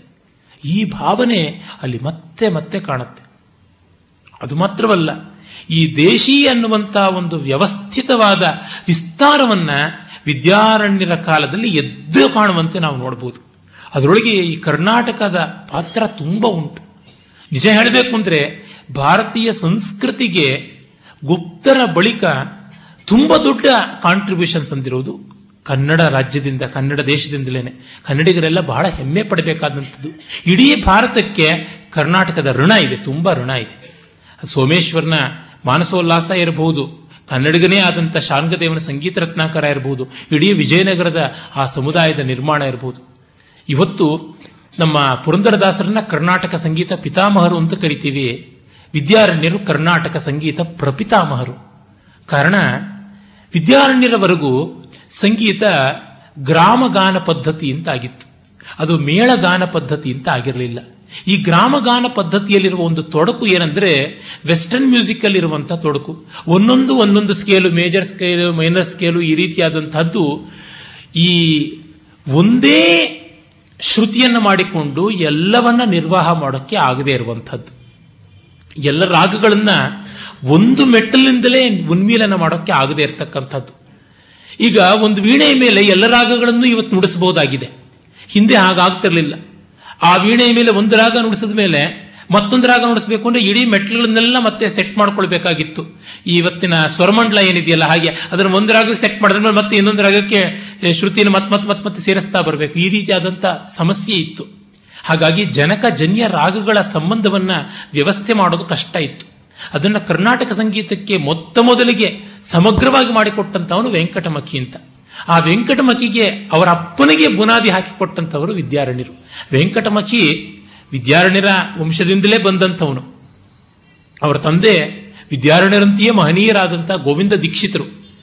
ಇಲ್ಲಿ ಕರ್ನಾಟಕದಲ್ಲಿ ಹದಿಮೂರು, ಹದಿನಾಲ್ಕನೇ ಶತಮಾನದಲ್ಲಿ ವಿದ್ಯಾರಣ್ಯರಾದರೆ, ತಮಿಳುನಾಡಿನ ತಂಜಾವೂರಿನಲ್ಲಿ ಹದಿನಾರು, ಹದಿನೇಳನೇ ಶತಮಾನದಲ್ಲಿ ರಘುನಾಥ ನಾಯಕ, ಅಚ್ಯುತಪ್ಪ ನಾಯಕ ಮತ್ತು ವಿಜಯರಾಘವ ನಾಯಕನ ಕಾಲದಲ್ಲಿ ಇದ್ದಂಥವರು ಇವರು ಗೋವಿಂದ ದೀಕ್ಷಿತರು. ಆ ಗೋವಿಂದ ದೀಕ್ಷಿತರು ಅವರು ಸಂಗೀತ ಶಾಸ್ತ್ರಜ್ಞರಾಗಿದ್ರು. ನೋಡಿ, ಅವರು ಮಹಾಮಂತ್ರಿ ಆಗಿದ್ರು ಮೂರು ತಲೆಮಾರಿಗೆ ಮಂತ್ರಿ ಆಗಿದ್ರು ಅವರು ಸಂಗೀತದ ಬಗ್ಗೆ ಬರೆದಿರುವ ಗ್ರಂಥಗಳಲ್ಲಿ ವಿದ್ಯಾರಣ್ಯರ ಅಭಿಪ್ರಾಯಗಳನ್ನು ಅನೇಕ ಬಾರಿ ಉಲ್ಲೇಖ ಮಾಡ್ತಾರೆ. ಅದರಿಂದಾಗಿ ನಮಗೆ ಗೊತ್ತಾಗಿದೆ, ಈ ಹೊತ್ತು ಕರ್ನಾಟಕ ಸಂಗೀತಕ್ಕೆ ಜೀವಾತವಾಗಿರ್ತಕ್ಕಂತಹ ಮಾಯಾಮಾಳವುಗಳ ಗೌಳರಾಗದ ಮೇಳ ಏನಿದೆ, ಅದು ಮೊದಲು ವಿದ್ಯಾರಣ್ಯರು ಮಾಡಿಕೊಟ್ಟದ್ದು. ಅವರು ಮಾಡಿಕೊಟ್ಟಂತಹ ಲಕ್ಷಣ ಏನಿದೆ ಅದು ನಮಗೆ ಪುರಂದರದಾಸರ ಲಕ್ಷ್ಯ ರೂಪದಲ್ಲಿ ಸಿಕ್ಕಿದೆ. ಈ ಪಿಳ್ಳಾರಿ ಗೀತೆಗಳು ಎಲ್ಲ ಯಾವುದಿವೆ? ಅದು ಪುರಂದರದಾಸರು ಕರ್ನಾಟಕ ಸಂಗೀತಕ್ಕೆ ಮಾಡಿಕೊಟ್ಟ ಪ್ರಾಥಮಿಕ ಪಾಠ. ಆ ಪ್ರಾಥಮಿಕ ಪಾಠಕ್ಕೆ ಬೇಕಾಗಿರುವಂತಹ ಥಿಯರಿ ವಿದ್ಯಾರಣ್ಯರು ಮಾಡಿಕೊಟ್ಟಂಥದ್ದು. ಹೀಗಾಗಿ ಪುರಂದರದಾಸರಿಗೆ ಗುರುಗಳಂತೆ ವಿದ್ಯಾರಣ್ಯರ ಗ್ರಂಥಗಳು. ಈ ಒಂದು ಅನ್ಯೋನ್ಯ ಸಂಬಂಧವನ್ನ ನಾವು ಗಮನಿಸಬೇಕಾದದ್ದು ಉಂಟು. ಇದು ಯಾತಕ್ಕೆ ಆನುಷಂಗಿಕವಾಗಿ ಹೇಳಿದೆ ಅಂದರೆ, ಇಷ್ಟು ದೊಡ್ಡ ರಾಜಕೀಯದಲ್ಲಿ, ವ್ಯವಹಾರದಲ್ಲಿ, ಕಷ್ಟ ಕೋಟಲಗಳಲ್ಲಿ ಮುಳುಗೋದವರಿಗೆ ಸಂಗೀತದಂತಹ ಬಹಳ ಸೂಕ್ಷ್ಮವಾದಂತಹ, ತುಂಬ ಮನೋಧರ್ಮ ಮೂಲದ ಕಲೆಯನ್ನ ನಿರ್ಮಾಣ ಮಾಡೋದಕ್ಕೆ, ಆಸ್ವಾದ ಮಾಡೋದಕ್ಕೆ ಎಲ್ಲಿ ಅವ್ರಿಗೆ ಮನೋಧರ್ಮ ಒದಗಿ ಬಂತು, ಸಮಯ ಒದಗಿ ಬಂತು ಅಂದರೆ, ಅವರಿಗೆ ಪರಿಚ್ಛೇದ ಇತ್ತು ಅನ್ಸುತ್ತೆ. ಈ ಹಂಪೆಯನ್ನು ನೋಡಿದವರಿದ್ದರೆ ಅಲ್ಲಿ ಚಕ್ರತೀರ್ಥ ಅಂತ ಒಂದು ಜಾಗ ಇದೆ. ಅಲ್ಲಿ ಒಂದು ರಾಮನ ದೇವಸ್ಥಾನ, ಮತ್ತೆ ಒಂದು ಹನುಮಂತನ ದೇವಸ್ಥಾನವೂ ಎದುರಿಗೆ ಉಂಟು. ಅಲ್ಲಿ ಪೂಜೆ ಕೂಡ ನಡೆಯುತ್ತೆ. ಅದಕ್ಕೆ ಡಯಾಗನಲ್ಲಿ ಆಪೋಸಿಟ್ ಆಗಿ ಚಕ್ರತೀರ್ಥ ಉಂಟು ಎದುರಿಗೆ. ಆ ಚಕ್ರತೀರ್ಥದ ಆಚೆ ಕಡೆಗೆ ಒಂದು ಬೆಟ್ಟ ಉಂಟು. ಆ ಬೆಟ್ಟದ ಮೇಲೆ ಒಂದು ಮಂಟಪ ಇದೆ. ಆ ಮಂಟಪವನ್ನು ಇವತ್ತಿಗೂ ಸನ್ಯಾಸಿ ದಿಬ್ಬ ಸನ್ಯಾಸಿ ಮಂಟಪ ಅಂತ ಕರೀತಾರೆ. ಅದು ವಿದ್ಯಾರಣ್ಯರು ಧ್ಯಾನ ಮಾಡ್ತಾ ಇದ್ದಂತ, ತಪಸ್ಸು ಮಾಡ್ತಾ ಇದ್ದಂತ ಜಾಗ ಅಂತ ಹೇಳ್ತಾರೆ. ಅಷ್ಟು ವಿವಿಕ್ತವಾದ ನಿರ್ಜನವಾದಂತಹ ಜಾಗದಲ್ಲಿ ಕೂತ್ಕೊಂಡು ಧ್ಯಾನ ಮಾಡ್ಕೊಳ್ಳುವಂಥ ಮನೋಲಹರಿನ ಇಟ್ಕೊಂಡಿದ್ರಿಂದಲೇ ಸಂಗೀತದಂಥ ಕೆಲಸವನ್ನು ಕೂಡ ಮಾಡೋದಕ್ಕಾಯ್ತು ಏನೋ ಅಂತ ಅನ್ಸುತ್ತೆ. ನಾಲ್ಕು ವೇದಗಳನ್ನಂತೂ ಸಲ್ಲಕ್ಷಣವಾಗಿ ಅಭ್ಯಾಸ ಮಾಡಿದ್ರು. ಇಲ್ಲದೇ ಇದ್ದರೆ ಅಣ್ಣ ತಮ್ಮಂದರಿಗೆ ನಾಲ್ಕು ವೇದಗಳ ವ್ಯಾಖ್ಯಾನ ಮಾಡುವುದಕ್ಕೆ, ಭಾಷ್ಯ ಬರೆಯೋದಕ್ಕೆ ಎಲ್ಲಿ ಸಾಧ್ಯವಾಗ್ತಾ ಇತ್ತು? ವೇದಾಂತವಂತೂ ಸರಿಯೇ ಸರಿಯೇ. ಅವರಲ್ಲಿ ನಹಿನಿಂದ ನ್ಯಾಯ, ಯಾರನ್ನೂ ನಿಂದಿಸದೇ ಇರುವಂಥ ವೇದಾಂತ ಅಂಥದ್ದವರ ವೇದಾಂತ. ಅದಕ್ಕಾಗಿ ಮಿಕ್ಕ ದರ್ಶನಗಳನ್ನೆಲ್ಲ ಓದಿಕೊಳ್ಳದೆ ಈ ಉದಾರ ಬುದ್ಧಿ ಬರೋದಿಲ್ಲ. ಹತ್ತು ಶಾಸ್ತ್ರ ಗ್ರಂಥಗಳನ್ನ ಹಲವು ಹತ್ತು ಫಿಲಾಸಫಿಗಳನ್ನು ಓದಿದ್ರೆ ಎಲ್ಲದರೊಳಗೂ ಇರುವ ಸತ್ಯದ ಸ್ವರೂಪ ಮನದಟ್ಟಾಗತ್ತೆ, ಆಯಾ ಸತ್ಯಕ್ಕೆ ಬೆಲೆ ಉಂಟು ಅಂತ ಗೊತ್ತಾಗುತ್ತೆ, ಗೌರವ ಬುದ್ಧಿ ಬರುತ್ತೆ. ಹೀಗೆ ಅವರ ವ್ಯಾಸಂಗ ಆಗಿದ್ದು. ಮತ್ತೆ ಧರ್ಮಶಾಸ್ತ್ರದಲ್ಲಿ ಅಂತೂ ನಿಸ್ಸೀಮರಾಗಿದ್ರು. ವಿಶೇಷತಃ ಧರ್ಮಶಾಸ್ತ್ರದ ನಾಲ್ಕು ಮುಖಗಳು ಯಾವುದುಂಟು? ಆಚಾರ, ವ್ಯವಹಾರ, ಪ್ರಾಯಶ್ಚಿತ್ತ, ದಂಡ. ಇದರೊಳಗೆ ತುಂಬಾ ಕೋವಿದರಾಗಿದ್ರು. ಮತ್ತೆ ಅಲ್ಲಿ ಕೂಡ ತುಂಬಾ ಸುಧಾರಣವಾದಿಯಾಗಿದ್ರು. ಯಾಕೆಂದ್ರೆ ಮನುಸ್ಮೃತಿಯಲ್ಲಿ ಇರುವ ವಿಧಿ ನಿಷೇಧಗಳ ಪಟ್ಟಿ ತುಂಬಾ ದೊಡ್ಡದು. ಅದಕ್ಕಿಂತ ಸ್ವಲ್ಪ ಕಡಿಮೆ ಯಾಜ್ಞವಲ್ಕ್ಯ ಸ್ಮೃತಿ. ಈ ಯಾಜ್ಞವಲ್ಕ್ಯ ಸ್ಮೃತಿಯನ್ನ ವ್ಯಾಪಕವಾಗಿ ಪ್ರಚಾರ ಮಾಡಿದಂತಹ ಶ್ರೇಯಸ್ಸು ಮತ್ತೆ ಕರ್ನಾಟಕರಿಗೆ ಸೇರಬೇಕು. ವಿಜ್ಞಾನೇಶ್ವರ ಮಿತಾಕ್ಷರ ವ್ಯಾಖ್ಯಾನ ಬರೆದ ಹನ್ನೊಂದನೇ ಶತಮಾನದಲ್ಲಿ ಕಲ್ಯಾಣ ಚಾಲುಕ್ಯ ವಿಕ್ರಮಾದಿತ್ಯನ ಆಸ್ಥಾನದಲ್ಲಿ ಅವನಿದ್ದ ಅದಾದ ಬಳಿಕ ಅದಕ್ಕಿಂತ ಸರಳವಾದ ತುಂಬಾ ಕಟ್ಟುಪಾಡುಗಳಿಲ್ಲದೆ ಇರುವಂತಹ ಸ್ಮೃತಿ ಅಂದರೆ ಪರಾಶರ ಸ್ಮೃತಿ. ಅದರಿಂದಲೇ ಹೇಳ್ತಾರೆ, ಕೃತಿಯುಗದಲ್ಲಿ ಮನುಸ್ಮೃತಿ ತ್ರೇತಾಯುಗದಲ್ಲಿ ಶಂಖಲಿಖಿತ ಸ್ಮೃತಿ ದ್ವಾಪರ ಯುಗದಲ್ಲಿ ಯಾಜ್ಞವಲ್ಕ್ಯ ಸ್ಮೃತಿ, ಕಲಿಯುಗಕ್ಕೆ ಪರಾಶರ ಸ್ಮೃತಿ, ಕಲವು ಪರಾಶರ ಸ್ಮೃತ ಅಂತ. ಇವತ್ತು ಸಮಾಜ ತುಂಬ ಬಗೆ ಬಗೆಯ ಬದಲಾವಣೆ ಕಂಡಿದೆ. ಮನುಸ್ಮೃತಿಯಂತಹ ಪ್ರಾಚೀನ ಸ್ಮೃತಿಯ ವಿಧಿ ನಿಷೇಧಗಳನ್ನು ಹಾಕ್ತಾ ಹೋಗ್ಬಿಟ್ರೆ ಯಾರಿಗೂ ಉಸಿರಾಡೋದಕ್ಕೆ ಆಗೋದಿಲ್ಲ ಒಮ್ಮೆ ನನ್ನ ತುಂಬಾ ಗೌರವನೀಯರಾದಂಥ ಹಿರಿಯ ಮಿತ್ರರು ಟಿ ಎನ್ ಪದ್ಮನಾಭನ್ ಅವರು ಡಿ ವಿ ಜಿಯವರ ಶಿಷ್ಯರವರು, ನಮ್ಮ ರಾಮಸ್ವಾಮಿಯವರಿಗೂ ತುಂಬಾ ಆತ್ಮೀಯರಾದ ಗೆಳೆಯರು. ಅವರು ಧರ್ಮಶಾಸ್ತ್ರ ಕರದೀಪಿಕಾ ಅಂತ ದೊಡ್ಡ ವಿದ್ವಾಂಸರಾದ ಕೆ. ಕೃಷ್ಣ ಜೋಯಿಸರು ಬರೆದಿರೋ ಪುಸ್ತಕವನ್ನು ಓದಿದ್ರು. ನೋಡಿದ್ದೀರಾ ಅಂತ ನನ್ನನ್ನು ಕೇಳಿದ್ರು. ಹ್ಞೂ, ಓದಿದ್ದೀನಿ ಅಂತಂದೆ. ಅದನ್ನು ಓದಿದ ಮೇಲೆ ಉಸಿರಾಡೋಕೆ ಕಷ್ಟ ಆಗ್ತಿದೆಯಲ್ಲ ಸರ್ ಅಂತಂದ್ರು. ಯಾಕೆ ಅಂದ್ರೆ ಎದ್ರೆ ಆಶೌಚ, ಕೂತರೆ ಆಶೌಚ ಸೀನದರೆ ಯಜ್ಞೋಪೇತ ಬದಲಾಯಿಸ್ಕೋ ಕೆಮ್ಮಿದ್ರೆ ಪುನರುಪನಯನ ಮಾಡ್ಕೋ, ಈ ರೀತಿಯಾದಂಥ ಧರ್ಮಶಾಸ್ತ್ರದ ನಿಯಮಗಳನ್ನೆಲ್ಲ ನಿರ್ಣಯಿಸಿದ್ದು, ಮತ್ತೆ ಕಮಲಾಕರ, ಆಮೇಲಿಂದ ಧರ್ಮಸಿಂಧು, ಈ ರೀತಿಯಾದಂತಹ ಅನೇಕ ಗ್ರಂಥಗಳಿಂದ ಅವರು ಆಧಾರಗಳನ್ನು ಕೊಡುವಂತಹದ್ದು ಹೀಗಾಗ್ಬಿಟ್ರೆ ತುಂಬಾ ಉಸಿರು ಕಟ್ಟಿಬಿಡುತ್ತೆ. ಒಂದಷ್ಟು ಅನು, ಆಚರಣೆಗೆ ಅನುಕೂಲವಾಗಿರುವಂತಹ ವ್ಯವಸ್ಥೆ ಇರಬೇಕಾಗುತ್ತೆ. ಅದು ಪರಾಶರ ಸ್ಮೃತಿಯಲ್ಲಿ ಉಂಟು. ಹಾಗಾಗಿಯೇ ಪರಾಶರ ಸ್ಮೃತಿಗೆ ಅವರು ವಿಸ್ತಾರವಾದ ವ್ಯಾಖ್ಯಾನ ಬರೆದಿದ್ದಾರೆ. ಎಷ್ಟು ವಿಸ್ತಾರ ಅಂದರೆ ಇಟ್ ಹ್ಯಾಸ್ ಬಿಕಮ್ ಎನ್ಸೈಕ್ಲೋಪೀಡಿಯಾ ಧರ್ಮಶಾಸ್ತ್ರದ ಇತಿಹಾಸವನ್ನು ಬರೆದ ಮಹಾಮಹೋಪಾಧ್ಯಾಯ ಪಿ ವಿ ಕಾಣೆಯವರು ಪ್ರಾಯಶಃ ದಕ್ಷಿಣ ಭಾರತದಿಂದ ಬಂದ ಮೊತ್ತ ಮೊದಲನೇ ಧರ್ಮಶಾಸ್ತ್ರದ ಎನ್ಸೈಕ್ಲೋಪೀಡಿಯಾ ಅಂತಂದ್ರೆ ಇದು ಅಂತ ಅನ್ಬೇಕು ಅಂತಂತಾರೆ. ಆಮೇಲೆ ಬಂದದ್ದು ಇನ್ನೂ ದೊಡ್ಡ ಎನ್ಸೈಕ್ಲೋಪೀಡಿಯಾ ಚತುರ್ವರ್ಗ ಚಿಂತಾಮಣಿ ಹೇಮಾದ್ರಿ ಇದು. ಅಂದರೆ ಆ ರೀತಿಯಾಗಿ ಒಂದು ವಿಶ್ವಕೋಶದಂತಹ ಒಂದು ಧರ್ಮಶಾಸ್ತ್ರದ ಗ್ರಂಥವನ್ನ ಎಲ್ಲರೂ ಅಡಾಪ್ಟ್ ಮಾಡಿಕೊಳ್ಳಬಹುದಾದ ಒಂದು ಸ್ಮೃತಿಯ ಮೇಲೆ ಬರೆದದ್ದು. ಹೀಗೆ ಅದರ ಮೇಲೆ ರಾಜನೀತಿಯಂತೂ ಇವರಿಗೆ ಕರತಲ ಮಲಕವಾಗಿತ್ತು. ಮತ್ತೆ ಇವರದೆಲ್ಲ ಆರಂಚೇರ್ ಪಾಂಡಿತ್ಯ ಅಲ್ಲ ರಾಜನೀತಿಯಲ್ಲಿ ಅಲ್ಲಿ ಸಾಯಣಾರ್ಯ ಸಮೋ ನಾಸ್ತಿ ಆಹವೇಶು ಹವೇಶು ಚ ಅಂತ ಮಾತುಗಳು ಬರುತ್ತೆ. ಸಂಗ್ರಾಮದಲ್ಲಿ ಆಗಲಿ, ಸವನ ಯಜ್ಞದಲ್ಲಿ ಆಗಲಿ, ಆಹವ ಅಂದ್ರೆ ಯುದ್ಧ, ಹವ ಅಂದ್ರೆ ಹೋಮ. ಈ ಹೋಮ ಧೂಮಗಳನ್ನು ಎಬ್ಬಿಸೋದ್ರಲ್ಲಾಗಲಿ, ರಣರಂಗದಲ್ಲಿ ರಕ್ತ ಧಾರೆಯನ್ನು ಸುರಿಸೋದ್ರೊಳಗಾಗಲಿ, ಸಾಯಣಾಚಾರ್ಯರಿಗೆ ಸಮ, ಸಮಾನರು ಸಾಯಣಾಚಾರ್ಯರೇ ಎನ್ನುವಂಥ ಮಾತು ಬರುತ್ತೆ. ಅವರ ಅಣ್ಣ ಇವರು ಅದನ್ನು ಚೆನ್ನಾಗಿ ಅಭ್ಯಾಸ ಮಾಡಿದ್ರು ಅಂತ. ಏಕೆಂದರೆ, ಮೈ ಗಟ್ಟಿಯಾಗದೆ ಬುದ್ಧಿ ಎಷ್ಟು ಗಟ್ಟಿಯಾದರೂ ಏನು ಪ್ರಯೋಜನ? ಹಾಗೆ ಬುದ್ಧಿ ಗಟ್ಟಿಯಾಗದೆ ಮೈ ಗಟ್ಟಿಯಾದರೂ ಏನು ಪ್ರಯೋಜನವಿಲ್ಲ. ಆ ಬ್ರಾಹ್ಮ ಕ್ಷೇತ್ರವನ್ನು ಇವರು ಚೆನ್ನಾಗಿ ಬಳಸಿಕೊಂಡಿದ್ರು ಅನ್ನೋದಕ್ಕೆ ನಮಗೆ ಆಧಾರಗಳು ಸಿಗತ್ತೆ. ಅವರು ಶಸ್ತ್ರಾಸ್ತ್ರಗಳಲ್ಲಿ ಕೂಡ ಒಳ್ಳೆಯ ಪ್ರವೇಶವನ್ನು ಇಟ್ಟುಕೊಂಡಿದ್ರು. ಸಾಯಣಾಚಾರ್ಯರಂತೂ ಯುದ್ಧ ಮಾಡಿ ವೈರಿಗಳನ್ನು ಎದುರಿಸಿ ಗೆದ್ದು ಅವರನ್ನು ತರೆದು ಅವರನ್ನ ಎಡೆಮುರಿ ಕಟ್ಟಿಕೊಂಡು ಬಂದು ಎಳಕೊಂಡಂತ ಉಲ್ಲೇಖಗಳೇ ನಮಗೆ ಇತಿಹಾಸದಲ್ಲಿ ಸಿಗುತ್ತೆ. ಹಾಗೆ ಈ ಅಣ್ಣ ತಮ್ಮಂದರು ಇದ್ದವರು. ಅದಕ್ಕೆ ಎಷ್ಟು ತಾಲೀಮು, ತರಬೇತಿ ಎಲ್ಲ ಮಾಡಿಕೊಂಡಿರಬೇಕು. ಆದರೆ ನೋಡಿ, ಇವರಿಗೆ ಇಷ್ಟೆಲ್ಲ ಇದ್ದರೂ ತಮ್ಮ ಮೂಗಿನ ನೇರಕ್ಕೆ ಎಲ್ಲರೂ ನಡೀಬೇಕು ತಾವು ಹೇಳ್ದಂಗೆನೆ ಎಲ್ಲರೂ ಕೇಳಬೇಕು ಅನ್ನುವಂಥದ್ದೆಲ್ಲ ಆಗ್ರಹಗಳು ತುಂಬ ಇರಲಿಲ್ಲ ಅನ್ನುವುದು ಕೂಡ ನಮಗೆ ಗೊತ್ತಾಗುತ್ತೆ. ಯಾಕೆಂದ್ರೆ ಎಷ್ಟೋ ಜನಕ್ಕೆ ಏನಾಗ್ಬಿಡುತ್ತೆ, ನಮ್ಮ ನಮ್ಮ ದಾರಿಯಲ್ಲಿ ಎಲ್ಲರೂ ನಡೀದೇ ಇದ್ರೆ ಏನೋ ಸಂಕಟ ಶುರು ಆಗ್ಬಿಡುತ್ತೆ ತಂದೆ ತಾನು ಕಲಿತ ವಿದ್ಯೆಯನ್ನೇ ಮಗ ಕಲಿಬೇಕು ಅಂತ ಹಠ ಮಾಡೋದುಂಟು. ಸಾಯಣಾಚಾರ್ಯರ ಮನೆ ಮಾತು ಹೇಗಿತ್ತು ಅನ್ನೋದ್ರ ಬಗ್ಗೆ ಅವರ ತಮ್ಮ ಭೋಗನಾಥನೇ ಬರೆಯೋ ಒಂದೆರಡು ಪದ್ಯ ನೋಡಿ ಇದು ವಿದ್ಯಾರಣ್ಯರ ಮನೆ, ಅಂದರೆ ಮಾಧವಾಚಾರ್ಯರ ಮನೆತನವೂ ಹೀಗೆ ಇತ್ತು ಅಂತ ಗೊತ್ತಾಗುತ್ತೆ. ಅಣ್ಣ ತಮ್ಮಂದ್ರು ಒಂದೇ ಕುಟುಂಬದಲ್ಲಿದ್ದವರು. ಮಾತರ್ಮಾನಯ ಪಾದಪದ್ಮ ರಜಸ ಮೌಳಿ ಮಮಾಶ್ಲಿಷ್ಯತಾಂ, ತಾತತ್ವಂಚ ಸಮೇಧ ಯಾಲಕಗತಾಂ ಪ್ರೀತಿಂ ನಖಜ್ಯೋತ್ಸನೆಯ ಅಂಬತ್ವಂ ಕಪಿಲೇ ಗ್ರಹಾಣ ಯವಸ ಗ್ರಾಸಾನ್ ಮಮಾರ್ಘ್ಯಾನುಗಾನ್ ಇತ್ಯಾರಾಧೈತೀಶ್ವರಂ ಗುರುಜನಂ ಗಾಂಚಾನ್ವಹಂ ಸಾಯಣ ಅಂತ. ಅಮ್ಮ, ನಿನ್ನ ಕಾಲ ಧೂಳು ನನ್ನ ತಲೆ ಮೇಲೆ ಸದಾ ಇರಲಿ ಅಂತ ಬೆಳಗ್ಗೆ ತಾಯಿಗೆ ನಮಸ್ಕಾರ ಮಾಡ್ತಾ ಇದ್ದಂತೆ. ಶ್ರೀಮತಿ ಜನನಿ ಯಸ್ಯ ಅಂತಲೇ ಶುರು ಮಾಡ್ತಾರೆ ಎಷ್ಟೋ ಗ್ರಂಥಗಳನ್ನ. ಯಾರ ತಾಯಿ ಶ್ರೀಮತಿಯೋ ಅಂಥವನು ಈ ಗ್ರಂಥ ಬರೀತಾ ಇದ್ದಾನೆ ಅಂತ ತಾಯಿಯ ಬಗ್ಗೆ ಅವ್ರಿಗಂಥ ಗೌರವ ಇತ್ತು. ಆಮೇಲೆ ತಂದೆ ಕಾಲಿಗೆ ನಮಸ್ಕಾರ ಮಾಡ್ತಾ, ನಿನ್ನ ಕಾಲುಗುರಿನ ಮೇಲೆ ಬಿದ್ದ ಬೆಳಕು ನನ್ನ ಪಾಲಿಗೆ ಬೆಳದಿಂಗಳಾಗಲಿ ಅಂತ. ನಖಜ್ಯೋತ್ಸನಯ ಪ್ರೀತಿಂ ಸಮೇಧಯ ಅಂತ. ಆಮೇಲೆ ಗೋವು. ಆ ಗೋವಿಗೆ ಬರೀ ಬಾಲಕ್ಕೆ ಕುಂಕುಮ ಇಟ್ಬಿಟ್ಟು ನಮಸ್ಕಾರ ಮಾಡಿದ್ರೆ ಏನೋ ಪ್ರಯೋಜನ ಇಲ್ಲ. ಬಾಯಿಗೆ ಏನಾದ್ರೂ ಹುಲ್ಲಿಡಬೇಕಲ್ವಾ ಅದು? ಅಂಬತ್ವಂ ಕಪಿಲೆ ಗ್ರಹಾಣ ಯವಸಗ್ರಾಸಾನ್. ಬಾರ್ಲಿ ಅದರೊಳು ಮಾಡಿರ್ತಕ್ಕಂಥ ಒಳ್ಳೆ ಸೊಗಸಾಗಿರ್ತಕ್ಕಂಥ ಪುಷ್ಟಿಯಾದಂತಹ ಕಲಕಚ್ಚು. ಅದನ್ನ ನಾನು ನಿನಗೆ ಇಡ್ತಾ ಇದ್ದೀನಿ, ಜವೆ ಗೋಧಿ ಇಡ್ತಾ ಇದ್ದೀನಿ, ಹುಲ್ಲು ಇಡ್ತಾ ಇದ್ದೀನಿ ಅಂತ ಹೇಳಿ ಅದಕ್ಕೆ ಅವರು ಸಲ್ಲಿಸಬೇಕಾದಂಥ ಆಹಾರವನ್ನ ಅರ್ಘ್ಯ ಪುರಸ್ಸರವಾಗಿ ಸಲ್ಲಿಸ್ತಾ ಇದ್ರು ಅಂತ. ಹೀಗೆ ಗುರುಜನರನ್ನ, ಹಸುಗಳನ್ನ ಎಲ್ಲ ಗೌರವಿಸ್ತಾ ಇದ್ರು ಅಂತ. ಆಮೇಲೆ ಮಕ್ಕಳ ಬಗ್ಗೆ ನೋಡಿ ಸಾಯಣಾಚಾರ್ಯರಿಗೆ ಮೂರು ಜನ ಗಂಡು ಮಕ್ಕಳಿದ್ರು ಅಂತ ಗೊತ್ತಾಗುತ್ತೆ. ಕಂಪಣ ಅಂತ, ಮಾಯಣ ಅಂತ, ಶಿಂಗಣ ಅಂತ. ಸಾಯಣಾಚಾರ್ಯರು ವಿಜಯನಗರದ ಆರಂಭ ಕಾಲದಲ್ಲಿ ವಿಜಯನಗರಕ್ಕೆ ನಾನು ಹೇಳಿದ ಹಲವು ರಾಜಧಾನಿ ಇತ್ತು ಅಂತ ಉತ್ತರ ರಾಜಧಾನಿ, ಹೊಸದುರ್ಗ ಅಂತ ಹೆಸರಾದಂತ ಹಂಪೆ ಅಂತ. ಇನ್ನೊಂದು ದಕ್ಷಿಣದ ರಾಜಧಾನಿ ತಿರುಚನಾಪಳ್ಳಿ ಆಗಿತ್ತು. ಆಮೇಲಿಂದ ಪೂರ್ವದ ರಾಜಧಾನಿ ಭುವನಗಿರಿ, ಉದಯಗಿರಿ ಅಂತ ಆಂಧ್ರ ಪ್ರದೇಶದ್ದು ಆ ಉದಯಗಿರಿಯಲ್ಲಿ ಈ ಅಣ್ಣಂದ್ರ ಯಾ ಅಣ್ಣ ತಮ್ಮಂದರು ಯಾರಿದ್ರು? ಹರಿಹರ ಬುಕ್ಕರಾಯ ಕಂಪಣ.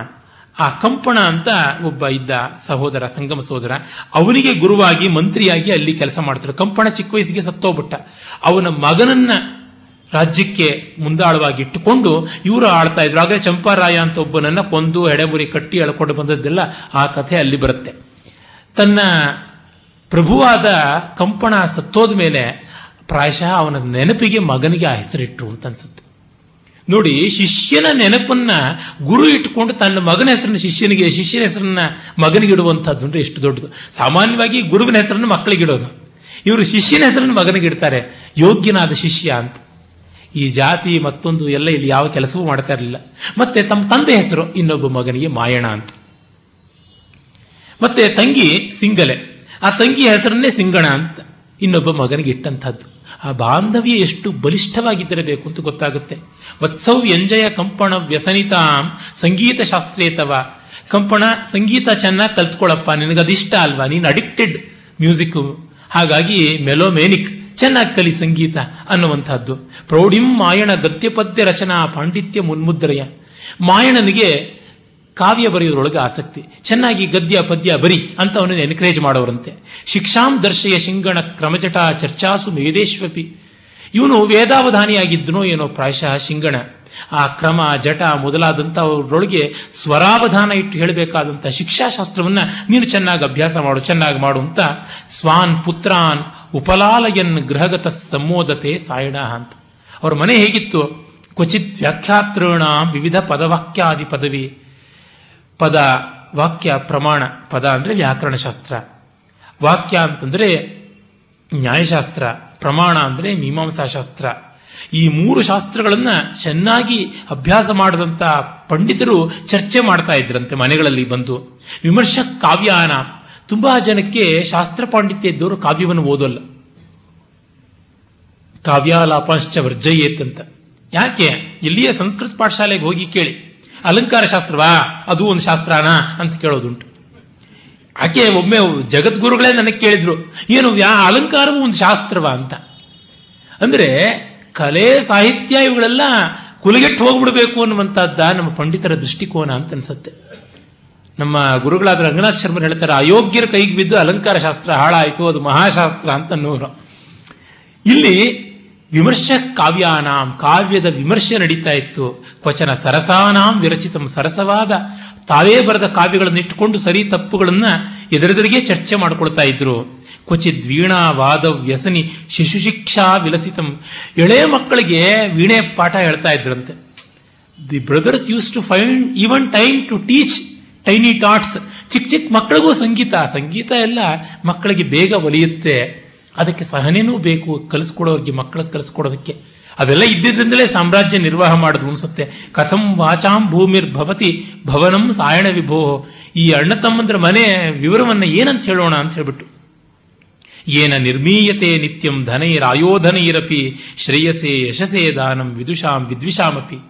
ಈ ಅಣ್ಣ ತಮ್ಮಂದ್ರು ಧನದಿಂದ, ಆಯೋಧನದಿಂದ ಶ್ರೇಯಸ್ಸನ್ನ, ಯಶಸ್ಸನ್ನ ಮಾಡಿಕೊಂಡು ವಿದ್ವಾಂಸರಿಗೆ, ವಿದುಷಾಂ ವಿದ್ವಿಷಾಂ, ಅವರಿಗೆ ಮಾಡ್ತಾ ಇದ್ರು ದಾನವನ್ನ ಅಂತ. ತುಂಬಾ ಚಮತ್ಕಾರಕವಾದ ಶ್ಲೋಕ. ಧನದಿಂದ ವಿದ್ವಾಂಸರಿಗೆ ದಾನ ಮಾಡಿ ಎನ್ಕರೇಜ್ ಮಾಡ್ತಿದ್ರು. ತಾವು ವಿದ್ವಾಂಸರಾಗ್ಬಿಟ್ರೆ ಬೇರೆಯವ್ರನ್ನ ಎನ್ಕರೇಜ್ ಮಾಡೋದೇ ಇಲ್ಲ. ಸಾಮಾನ್ಯವಾಗಿ ಒಬ್ಬ ವಿದ್ವಾಂಸ ಇನ್ನೊಬ್ಬ ವಿದ್ವಾಂಸನಿಗೆ ದುಡ್ಡು ಕಾಸು ಕೊಟ್ಟು ಪೋಷಣೆ ಮಾಡೋದು ಇಲ್ಲವೇ ಇಲ್ಲ. ಈ ಅಣ್ಣ ತಮ್ಮಂದ್ರು ಬಡತನದಲ್ಲಿ ಹುಟ್ಟಿ ಬೆಳೆದ್ರು. ಮಂತ್ರಿಗಳಾದ ಮೇಲೆ ದುಡ್ಡು ಬಂತಲ್ಲ. ದುಡ್ಡು ಬಂದಾಗ ಬೇರೆಯವರಿಗೆ ದುಡ್ಡು ಕೊಟ್ಟು ಎನ್ಕರೇಜ್ ಮಾಡಿದ್ರು. ಧನದಿಂದ ವಿದುಷಾಂ ವಿದ್ವಾಂಸರಿಗೆ ಉತ್ತೇಜನ. ಆಯೋಧನ ಅಂದ್ರೆ ಯುದ್ಧದಿಂದ ವಿದ್ವಿಷಾಂ ವೈರಿಗಳಿಗೆ ಒಳ್ಳೆಯ ಎದುರಾಳಿನಪ್ಪ ಅನ್ನುವ ಸಂತೋಷ ಕೊಡ್ತಾ ಇದ್ರಂತೆ. ಶಾಸನದಲ್ಲಿ ಬರುತ್ತೆ ನೋಡಿ ಕನ್ನಡದ ಪದ್ಯ ಇದು. ತೋಡದ ಬಾವಿ ಇಲ್ಲ, ಮರೆಗಟ್ಟದ ಪೇರ್ಗೆರೆ ಇಲ್ಲ, ಲೀಲೆಯಿಂ ಮಾಡದ ದೇವತಾ ಭವನಮಿಲ್ಲ ಒಲವಿಂ ಬಿಡದ ಅಗ್ರಹಾರಮಿಲ್ಲ, ಆಡಲದೇನು ಭೂಭುವನ ಭಾವುಕ ಮಾದುದು ಕೀರ್ತಿ ಬಾಪು ನಾಡಾಡಿಯ ಸೈಪು, ಮಾದರಸ ಸಾಯಣರೆಂಬ ಮಹಾಪ್ರಧಾನರ ಮಾದರಸ ಅಂದ್ರೆ ಮಾಧವ. ಈ ಮಾಧವ ಸಾಯಣರು ಅನ್ನುವ ಮಂತ್ರಿಗಳ ಕಾಲದಲ್ಲಿ ತೋಡದೇ ಇದ್ದ ಬಾವಿ ಇರಲಿಲ್ಲ. ಮರೆಗಟ್ಟದ ಕಟ್ ಕಟ್ಟೆ ಕಟ್ಟದೇ ಇರತಕ್ಕಂಥ ಯಾವ ಕೆರೆಯೂ ಇಲ್ಲ. ಲೀಲೆಯೂ ಮಾಡದ ಚಿಟಿಕೆ ಹಾಕೋದ್ರೊಳಗೆ ಒಳ್ಳೆ ದೇವಸ್ಥಾನಗಳನ್ನು ಕಟ್ಟಿಸದೇ ಇರತಕ್ಕಂಥದ್ದಿಲ್ಲ. ಮೀಸಲಾಗಿ ಬಿಡದೇ ಇರುವ ಅಗ್ರಹಾರಗಳಿಲ್ಲ. ಈ ಭೂಮಿಯಲ್ಲಿ ಜಗತ್ತಿಗೆ ತೋಟ ತುಡಿಕೆ ಎಷ್ಟೆಲ್ಲ ಮಾಡಿದ್ರು, ಇದು ನಾಡನ ಕೇರಿ ಕೇರಿಗಳಲ್ಲಿ ಇವರ ಕೀರ್ತಿ, ನಾಡಾಡಿಯ ಸೈಪು. ಸೈಪು ಅಂದ್ರೆ ಬೆಂಬಲ ಅಂತ, ಖ್ಯಾತಿ ಅಂತ ಅರ್ಥ ಉಂಟು. ಈ ಇವರ ಖ್ಯಾತಿ, ಇವರ ಬಗ್ಗೆ ಗುಡ್ವಿಲ್ಲು ಕೇರಿ ಕೇರಿಗಳಲ್ಲಿ ಪ್ರದೇಶಗಳಾಗಿ ತಿರುಗಾಡ್ತಾ ಇದೆ ಅಂತ, ಹುಚ್ಚುಚ್ಚರಂಗ್ ಭ್ರಮಿಸ್ತಾ ಇದೆ ಇವರ ಖ್ಯಾತಿ ಅಂತ. ಇದು ಅಭಿನವ್ ಗುಪ್ತ ಒಂದು ಕಡೆ ಲೋಚನದಲ್ಲಿ ಒಂದು ಉದಾಹರಣೆ ಕೊಡ್ತಾ, ಶ್ಲೋಕ ಕೊಡ್ತಾನೆ. ಕಿಂವೃತ್ತಾಂತೈ ಪರಗ್ರಹಗತೈ ಕಿಂತು ನಾಹಂ ಸಮರ್ಥ ತೂಷ್ಣೀಂ ಸ್ಥಾತು ಪ್ರಕೃತಿ ಮುಖರೋ ದಾಕ್ಷಿಣಾತ್ಯ ಸ್ವಭಾವ ಗೇಹೇ ಗೇಹೇ ವಿಪಣಿಷು ತಥಾ ಚತ್ವರೇ ಪಾನಗೋಷ್ಠ್ಯಾಂ ಉನ್ಮತ್ತೇವ ಭ್ರಮತಿ ಭವತೋ ವಲ್ಲಭ ಹಂತಕೀರ್ತಿ ಒಬ್ಬ ಕವಿ ಮಹಾರಾಜನ ಹತ್ರ ಹೇಳ್ತಾನೆ, ಬೇರೆಯವ್ರ ಮನೆ ಸುದ್ದಿ ನಮಗೆ ಯಾಕೆ ಅಂತ ಬಾಯಿ ಮುಚ್ಕೊಂಡ್ರಕ್ಕಾಗೋಲ್ಲ ನಾವು ದಕ್ಷಿಣ ಭಾರತದವರು. ಹರಕು ಬಾಯಿ ನಮಗೆ ಬೇಗ ಹೇಳ್ಬಿಡ್ತೀವಿ. ಪ್ರಕೃತಿ ಮುಖರೋ ದಾಕ್ಷಿಣಾತ್ಯ ಸ್ವಭಾವ. ಒಡಕು ಬಾಯಿ ನಮ್ದು. ಬೀದಿ ಬೀದಿಯಲ್ಲಿ, ಕೇರಿ ಕೇರಿಯಲ್ಲಿ ಹೆಂಡದಂಗಡಿಗಳಲ್ಲಿ ಎಲ್ಲ ಹುಚ್ಚಿಯಂಗೆ ತಿರುಗಾಡ್ತಾ ಇದ್ದಾಳೆ ನಿನ್ನ ಕೀರ್ತಿ ಅಂತ. ಹಾಗೆ ಇವರ ಕೀರ್ತಿ ಹಾಗೆ ಹುಚ್ಚುಚ್ಚಾಗಿ ಎಲ್ಲಾ ಕಡೆ ತಿರುಗಾಡ್ತಾ ಇತ್ತು ಅಂತ ಹೇಳ್ತಾನೆ. ಅವರಂ ಬಲಭದ್ರಾರ್ಜುನ ರಿವರೆನೇ ಅಚ್ಯುತ ಅಚ್ಯುತರಿವರೇನೆ ಜನವವರ ತಂಗಿ ಸಿಂಗಲೆ ಭುವನ ಸ್ತವನೀಯ ಚರಿತೆ ಸಂತತಂ ಅವನೀತಳದೊಳ್ ಸುಭದ್ರೆ ಎನಿಪುದು ಪಿರಿದೆ. ಇವರ ತಂಗಿ ಸಿಂಗಲೆ ಸುಭದ್ರೆ ಇದ್ದಂತೆ ಈ ಅಣ್ಣ ತಮ್ಮಂದ್ರು ಬಲರಾಮ ಕೃಷ್ಣರು ಇದ್ದ ಹಾಗೆ ಅಂತ. ನೋಡಿ, ಬಲರಾಮ ಕೃಷಿಯ ಸಂಕೇತ ಕೃಷ್ಣ ಪಶುಪಾಲತೆಯ ಸಂಕೇತ. ಹಾಗಾಗಿ ಅಗ್ರಿಕಲ್ಚರ್ ಮತ್ತೆ ಅನಿಮಲ್ ಹಸ್ಬೆಂಡ್ರಿ ಎರಡೂ ಸೇರಿರಬೇಕು. ಆ ರೀತಿಯಲ್ಲಿ ಇವರು ಎಲ್ಲ ಕೆಲಸವನ್ನು ಮಾಡಿದ್ರು. ಮತ್ತೆ ಇದು ಬರೀ ಇವರು ಒಂದು ಫ್ಲೂಕ್ ಅಂತ ಹಾಗಾಗಿದ್ದಲ್ಲ, ಇವರ ವಂಶವೇ ಆಗಿತ್ತು ಅನ್ನೋದಕ್ಕೆ ಇವರ ತಂಗಿಯ ಮಗ ಲಕ್ಷ್ಮೀಧರ, ಅವನು ಮುಂದೆ ಮಂತ್ರಿ ಆಗ್ತಾನೆ. ಅವನ ಬಗ್ಗೆ ಬಹಳ ಪ್ರಸಿದ್ಧವಾದದ್ದು. ಕನ್ನಡ ಶಾಸನಗಳಲ್ಲಿ ಅತ್ಯುತ್ತಮವಾದ ಒಂದು ಹತ್ತು ಪದ್ಯ ತೆಕ್ಕೊಡ್ರಿ ಈ ಪದ್ಯಕ್ಕೆ ಜಾಗ ಇದ್ದೇ ಇರುತ್ತೆ. ಸಾವಿರಾರು ಶಾಸನ ಪದ್ಯಗಳಿವೆ. ಈ ಒಂದು ಪದ್ಯಕ್ಕೆ ಹತ್ತು ಉತ್ತಮ ಪದ್ಯಗಳಲ್ಲಿ ಜಾಗ ಉಂಟು. ಕೆರೆಯಂ ಕಟ್ಟಿಸು, ಬಾವಿಯಂ ಸಮಿಸು, ದೇವಾಗಾರಮಂ ಮಾಡಿಸು, ಅಜ್ಜರೆಯೊಳ್ ಸಿಲ್ಕಿದನಾಥರಂ ಬಿಡಿಸು ಮಿತ್ರರ್ಗಿಂಬುಗೈ ನಂಬಿದರ್ ಗೆರೆವಟ್ಟಾಗಿರು, ಶಿಷ್ಯರಂ ಪರೆಯುತ್ತಿತ್ತೆನುತ್ತೆಲ್ಲಮಂ ಪಿಂತೆ, ತಾನ್ ಎರೆದಳ್ ಪಾಲೆರೆ ಒಂದು ತೊಟ್ಟು ಕಿವಿಯೊಳ್ ಲಕ್ಷ್ಮೀಧರ ಮತ್ಯನ ಅಂತ. ಮಗು ಲಕ್ಷ್ಮೀಧರನಿಗೆ ಹಾಲು ಕೊಡುವಾಗಲೇ ಸಿಂಗಲೆ, ಏನಂತ ಹೇಳಿ ಹಾಲು ಕೊಡ್ತಾ ಇದ್ಲು? ಕೆರೆಯನ್ನ ಕಟ್ಟಿಸು, ಬಾವಿಯನ್ನ ಅಗೆಸು, ದೇವಸ್ಥಾನವನ್ನು ಮಾಡಿಸು, ಕಷ್ಟದಲ್ಲಿ ಸಿಲುಕಿದ ಅನಾಥರನ್ನ ಬಿಡಿಸು, ಗೆಳೆಯರಿಗೆ ಒಳ್ಳೆಯದನ್ನ ಮಾಡು, ಶಿಷ್ಟರು, ಅಂದರೆ ಯಾರು ಧರ್ಮಕ್ಕೆ, ರಾಜಾಜ್ಞೆಗೆ, ವ್ಯವಸ್ಥೆಗೆ ಬಾಗಿ ನಿಲ್ತಾರೆ, ಅಂಥವರನ್ನ ಪೊರೆ ಕಾಪಾಡು ಅಂತ ಎಲ್ಲ ತದೇಕ ದೀಕ್ಷೆಯಿಂದ ಬಾಯಿಗೆ ಎದೆ ಹಾಲು ಕುಡಿಸುವಾಗ ಕಿವಿಯಲ್ಲಿ ಈ ಹಾಲನ್ನು ಎರೆದಳು. ಅದರಿಂದ ಅವನು ಮಂತ್ರಿ ಆದ್ಮೇಲೆ ಎಲ್ಲ ಒಳ್ಳೆ ಕೆಲಸ ಮಾಡ್ದ ಅಂತ. ಚಿಲ್ಡ್ರನ್ ಎಜುಕೇಶನ್ ಅಂತಂದ್ರೆ ಒಮ್ಮೆ ವಿವೇಕಾನಂದರನ್ನು ಯಾರೋ ಕೇಳಿದ್ರಂತೆ. ನನ್ನ ಮಕ್ಕಳಿಗೆ ಐದು ವರ್ಷದಿಂದ ಅಭ್ಯಾಸ ಮಾಡಿಸ್ಲಾ ಅಂತ. ಐದು ವರ್ಷ ತಡ ಆಯ್ತು ಅಂತಂದ್ರಂತೆ ಅವರು. ಎಳೆ ವಯಸ್ಸಿಂದ ಮಾಡಬೇಕಾಗಿತ್ತು ಅಂತ. ಅರಪೇಶ್ ಅಂತ ಒಂದು ಕಾಡು ಜನಾಂಗ ನ್ಯೂಗಿನಿ ಐಲ್ಯಾಂಡ್ಸ್ ಅಲ್ಲಿ ಇದೆಯಂತೆ. ಅವರು ಒಂದು ಚೂರು ದಗಲ್ಬಾಜಿತನ ಇಲ್ಲ ಕಳಕಾಕ್ತನ ಇಲ್ಲ, ಯಾವುದೂ ಇಲ್ವಂತೆ. ಯಾಕೆ ಅಂದ್ರೆ ಹೀಗೆ ಕಾಲು ಕುಡಿಸುವಾಗ್ಲಿಂದ ಈ ತರ ಎಲ್ಲ ಹೇಳ್ತಾರೆ. ಮತ್ತೆ ಮಗು ಹುಟ್ಟಿದ ಮೇಲೆ ಊರಿಗೆಲ್ಲ ಮಗುನ್ ತಗೊಂಡೋಗಿ ಇವ್ರು ನಮ್ಮವರು, ಇದು ಒಳ್ಳೇದು, ಈ ಮರ ನಮ್ಮದು, ಇದು ಒಳ್ಳೇದು, ಈ ನೀರು ನಮ್ದು ಒಳ್ಳೇದು ಅಂತ ಅರ್ಥವಾಗತ್ತೋ ಬಿಡುತ್ತೋ ಅಂತಿಲ್ದೆ ಎಲ್ಲ ಹೇಳೋರುತ್ತೆ ಅವರ ಭಾಷೆಯಲ್ಲಿ. ಆ ಸುಪ್ತ ಮನಸ್ಸಿನ ಮೇಲೆ ಅಂತ ಪರಿಣಾಮ ಬೀರ್ತಾ ಇತ್ತು ಅಂತ ಸಂಶೋಧನೆಗಳು ಹೇಳುತ್ತವೆ. ಹೀಗೆ ಮಾಡಿರ್ತಕ್ಕಂಥದ್ದು. ಆ ಕುಟುಂಬದ ವಾತಾವರಣ ಚೆನ್ನಾಗಿದ್ದರೆ ಎಂಥ ಮಕ್ಕಳಾಗ್ತಾರೆ ಅಂತ. ಇವರ ಮಗ ವಿದ್ಯಾರಣ್ಯರ ಮಗ ಸೋಮೇಶ್ವರ ಭಟ್ಟ ಕೂಡ ಹಾಗೆ ಇರಬೇಕು ಅಂತ ನಮ್ಮ ಗಡಿಯಾರಂ ರಾಮಕೃಷ್ಣ ಶರ್ಮಾ ಅವರು ವಿದ್ಯಾರಣ್ಯರು ವಿವಾಹಿತರಾಗಿರಲಿಲ್ಲ, ಹಾಗೆ ಸನ್ಯಾಸಿಗಳಾಗಿದ್ರು ಅಂತ ಬರೆದಿದ್ದಾರೆ. ಇನ್ನು ಹಲವರು ಆ ಥರ ಅಭಿಪ್ರಾಯ ಪಡ್ತಾರೆ, ಅದು ತಪ್ಪು. ಯಾಕೆಂದ್ರೆ ಗ್ರಂಥಗಳಲ್ಲಿಯೇ ಬರುತ್ತೆ, ಪ್ರತಿ ವಸಂತ ಸೋಮಯಾಜಿ ಅಂತ. ಪ್ರತಿ ವಸಂತ ಋತು ಬಂದಾಗ ಸೋಮಯಾಗ ಮಾಡ್ತಾ ಇದ್ರು ಅಂತ. ಮದುವೆ ಆಗದೆ ಇದ್ದವನು, ಹೆಂಡತಿ ಇಲ್ಲದವನು, ಯಜ್ಞ ಮಾಡೋಕ್ಕೆ ಅರ್ಹನಲ್ಲ ಅಂತ ಏಕಕಂಠದಿಂದ ಧರ್ಮಶಾಸ್ತ್ರಗಳು ಹೇಳುತ್ತವೆ. ಅದು ಮಾತ್ರವಲ್ಲ, ತ್ರಿಕಾಂಡ ಮಂಡನ ಅಂತ ಹೇಳ್ತಾರೆ. ಇವರಿಗಿದ್ದ ಬಿರುದು ಅದೊಂದು ಬರೀ ಇಲ್ಲದ ಸಲ್ಲದ ಬಿರುದಲ್ಲ, ಅನ್ವರ್ಥವಾದದ್ದು. ತ್ರಿಕಾಂಡ ಮಂಡನ ಅಂದ್ರೆ ಏನು? ಕರ್ಮಕಾಂಡ, ಉಪಾಸನಾ ಕಾಂಡ ಜ್ಞಾನಕಾಂಡ ಅಂತ ಇದರ ಮೂರನ್ನು ಸಮಾಹಾರ ಮಾಡಿಕೊಂಡು ಆ ಮೂರು ಕಾಂಡಗಳಿಗೆ ಅಲಂಕಾರಪ್ರಾಯರಾಗಿರುವಂತವರನ್ನ ಮಂಡನ ಅಂದ್ರೆ ಭೂಷಣಪ್ರಾಯರು ಅಂತ. ಈಗ ಮಂಡನ ಮಿಶ್ರ ಅಂತ ಕರಿತೀವಲ್ಲ. ಮಿಶ್ರ ಅಂದ್ರೆ ಏನು? ಕರ್ಮಕಾಂಡ, ಜ್ಞಾನಕಾಂಡ ಎರಡು ಸೇರಿಕೊಂಡಿರೋದು ಅಂತ. ಅದಕ್ಕೆ ಮಂಡನ ಅಲಂಕಾರ ಭೂತನಾದಂಥವನು ಅಂತ. ಉತ್ತರ ಭಾರತದಲ್ಲಿ ದ್ವಿವೇದಿ, ತ್ರಿವೇದಿ, ಚತುರ್ವೇದಿ ಇದಂತೆ ಮಿಶ್ರ ಅನ್ನೋರಿಗೆ ಈ ಮೀಮಾಂಸಾ ಶಾಸ್ತ್ರ ವೇದಾಂತ ಶಾಸ್ತ್ರ ಎರಡೂ ಬರಬೇಕು ಅಂತ ಅರ್ಥ.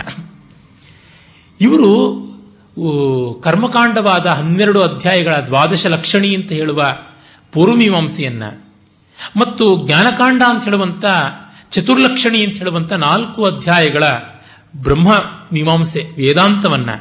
ಮತ್ತೆ ಇದರ ಮಧ್ಯದಲ್ಲಿ ಘಟಕ ಕಾಂಡ ಅಂತ ಜಾಯಿನ್ ಮಾಡುವಂತಹದ್ದು ಎರಡು ಅಂತ ಹೇಳುವಂತ ಸಂಕರ್ಷಣ ಕಾಂಡ ಅಂತ ಅದು ನಾಲ್ಕು ಅಧ್ಯಾಯ, ಅದು ಈಗ ಲುಪ್ತ. ಆ ಒಂದು ನಾಲ್ಕು ಕಾಂಡ ಅಧ್ಯಾಯಗಳ ಆ ಕಾಂಡ, ಉಪಾಸನಾ ಕಾಂಡವನ್ನು ಮೂರನ್ನೂ ತಿಳ್ಕೊಂಡಿದ್ರಿಂದ ತ್ರಿಕಾಂಡ ಮಂಡನ. ಕರ್ಮ, ಭಕ್ತಿ, ಜ್ಞಾನ. ಉಪಾಸನ ಅಂದ್ರೆ ಭಕ್ತಿ. ಕರ್ಮ, ಭಕ್ತಿ, ಜ್ಞಾನ ಮೂರಕ್ಕೂ ಏಕವಾಕ್ಯತೆಯನ್ನು ಕಲ್ಪಿಸುವಂಥವರಾಗಿದ್ದರು ಅಂತ ಇವರ ವ್ಯಾಸಂಗದ ವೈಭವವನ್ನು ಹೇಳ್ತಾರೆ. ಮುಂದೆ ನಾಳೆ ಅವರ ಪೊಲಿಟಿಕಲ್ ಅಚೀವ್ಮೆಂಟ್ಸ್ಗೆ ಮಿಕ್ಕ ಕೆಲವಕ್ಕೆ ಹೋಗಿ ಅವರ ಗ್ರಂಥಗಳ ಪರಿಚಯ ಮಾಡಿಕೊಳ್ಳೋಣ. ಓಂ ತತ್ಸತ್.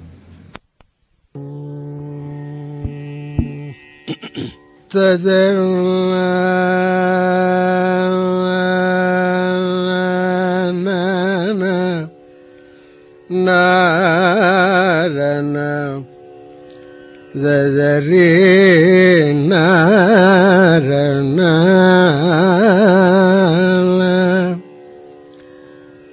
ತದರಿ ನಾನ ದದರಿ ನಾರನ சதநாரண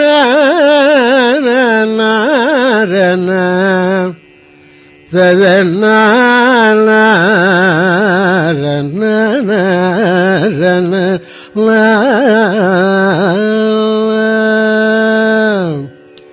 ஆரண ததரண ನಾರಿ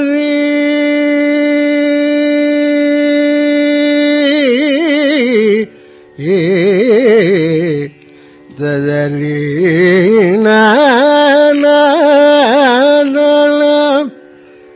ತದರಿ ತದರಿ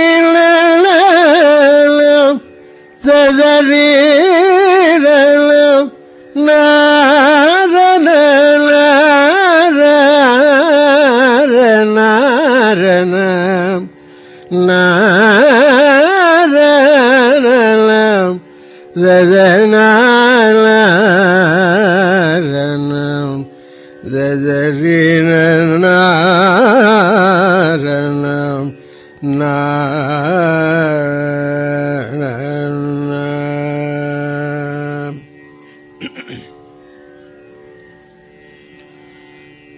സരോജദള നേത്രീ ഹിമഗിരി പുത്രീ.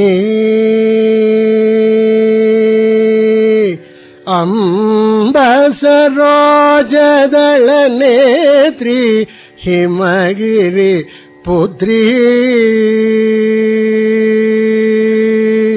ಅಂಬ ಸರೋಜದಳ ನೇತ್ರಿ ಹಿಮಗಿರಿ ಪುತ್ರಿ ಅಂಬ ಸರೋಜದಳ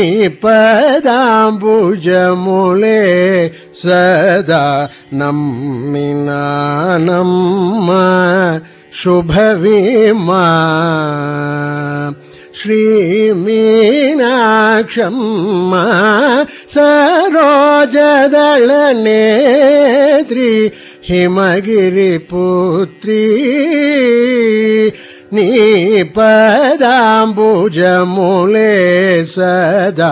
ನಮ್ಮಿನ ನಮ್ಮ ಶುಭವಿಮಾ ಶ್ರೀ ಮೀನಾಕ್ಷಮ್ಮ ಸರೋಜದಳ ನೇತ್ರಿ ಹಿಮಗಿರಿ ಪುತ್ರಿ ನೀ पराकुसेयक वरदायकी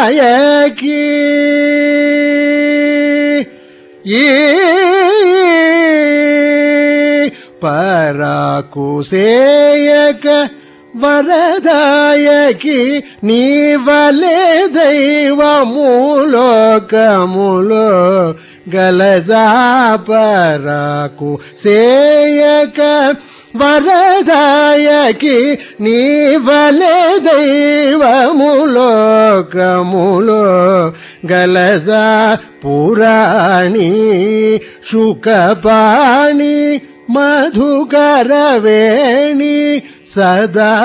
సదాశివునికి రాణి పురాణి शुकपाणि मधुकरवेणी सदाशिपुनी राणि सरोजदल नेत्री हिमगिरि पुत्री।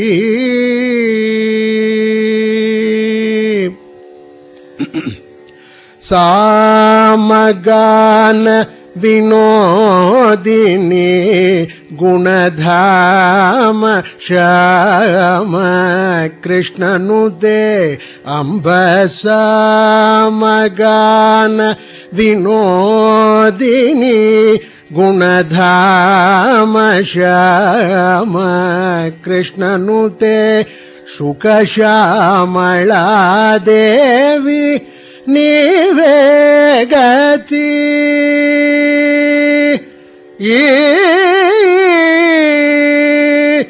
ಶ್ಯಾಮಳಾ ದೇವಿ ನೀವೇ ಗತಿ ರತಿ ಕಾಮ ಕಾಮ್ಯದ ಕಾವವೇ ನನ್ನು ಸರೋಜದಳ ಹಿಮಗಿರಿ ಪುತ್ರಿ ನೀ ಪದಾಂಬುಜಮುಳೆ ಸದಾ ನಮ್ಮಿ ನಾನಮ್ಮ ಶುಭವೇ ಮಾ ಶ್ರೀಮೀನಾಕ್ಷಮ್ಮ ಸರೋಜದಳ ನೇತ್ರಿ ಹಿಮಗಿರಿ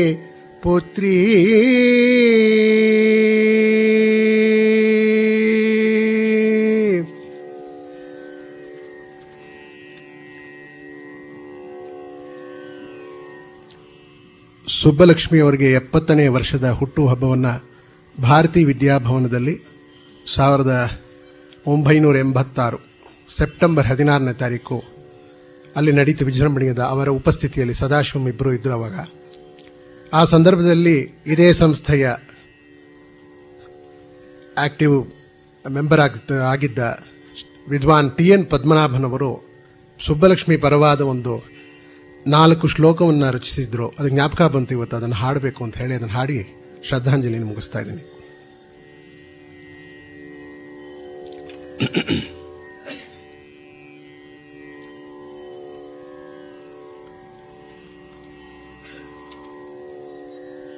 ಶಾರದಾನುಗ್ರಹಲಸಿತ ಕೋಮಲವಾಣಿ शारदानुग्रहलसित कोमलवाणी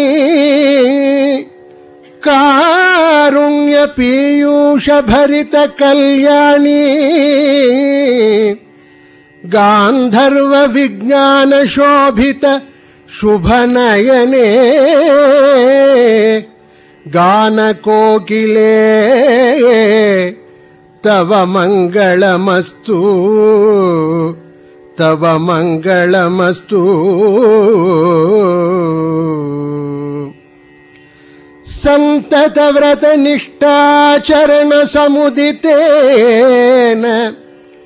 ಸಂತತ ವ್ರತ ನಿಷ್ಠಾಚರಣ ಸಮುದಿತೇನ ಸಂಪಾದಿತ ದಿವ್ಯಗಾನ ಮಂಗಳಮಸ್ತು ತವ ಮಂಗಳಮಸ್ತು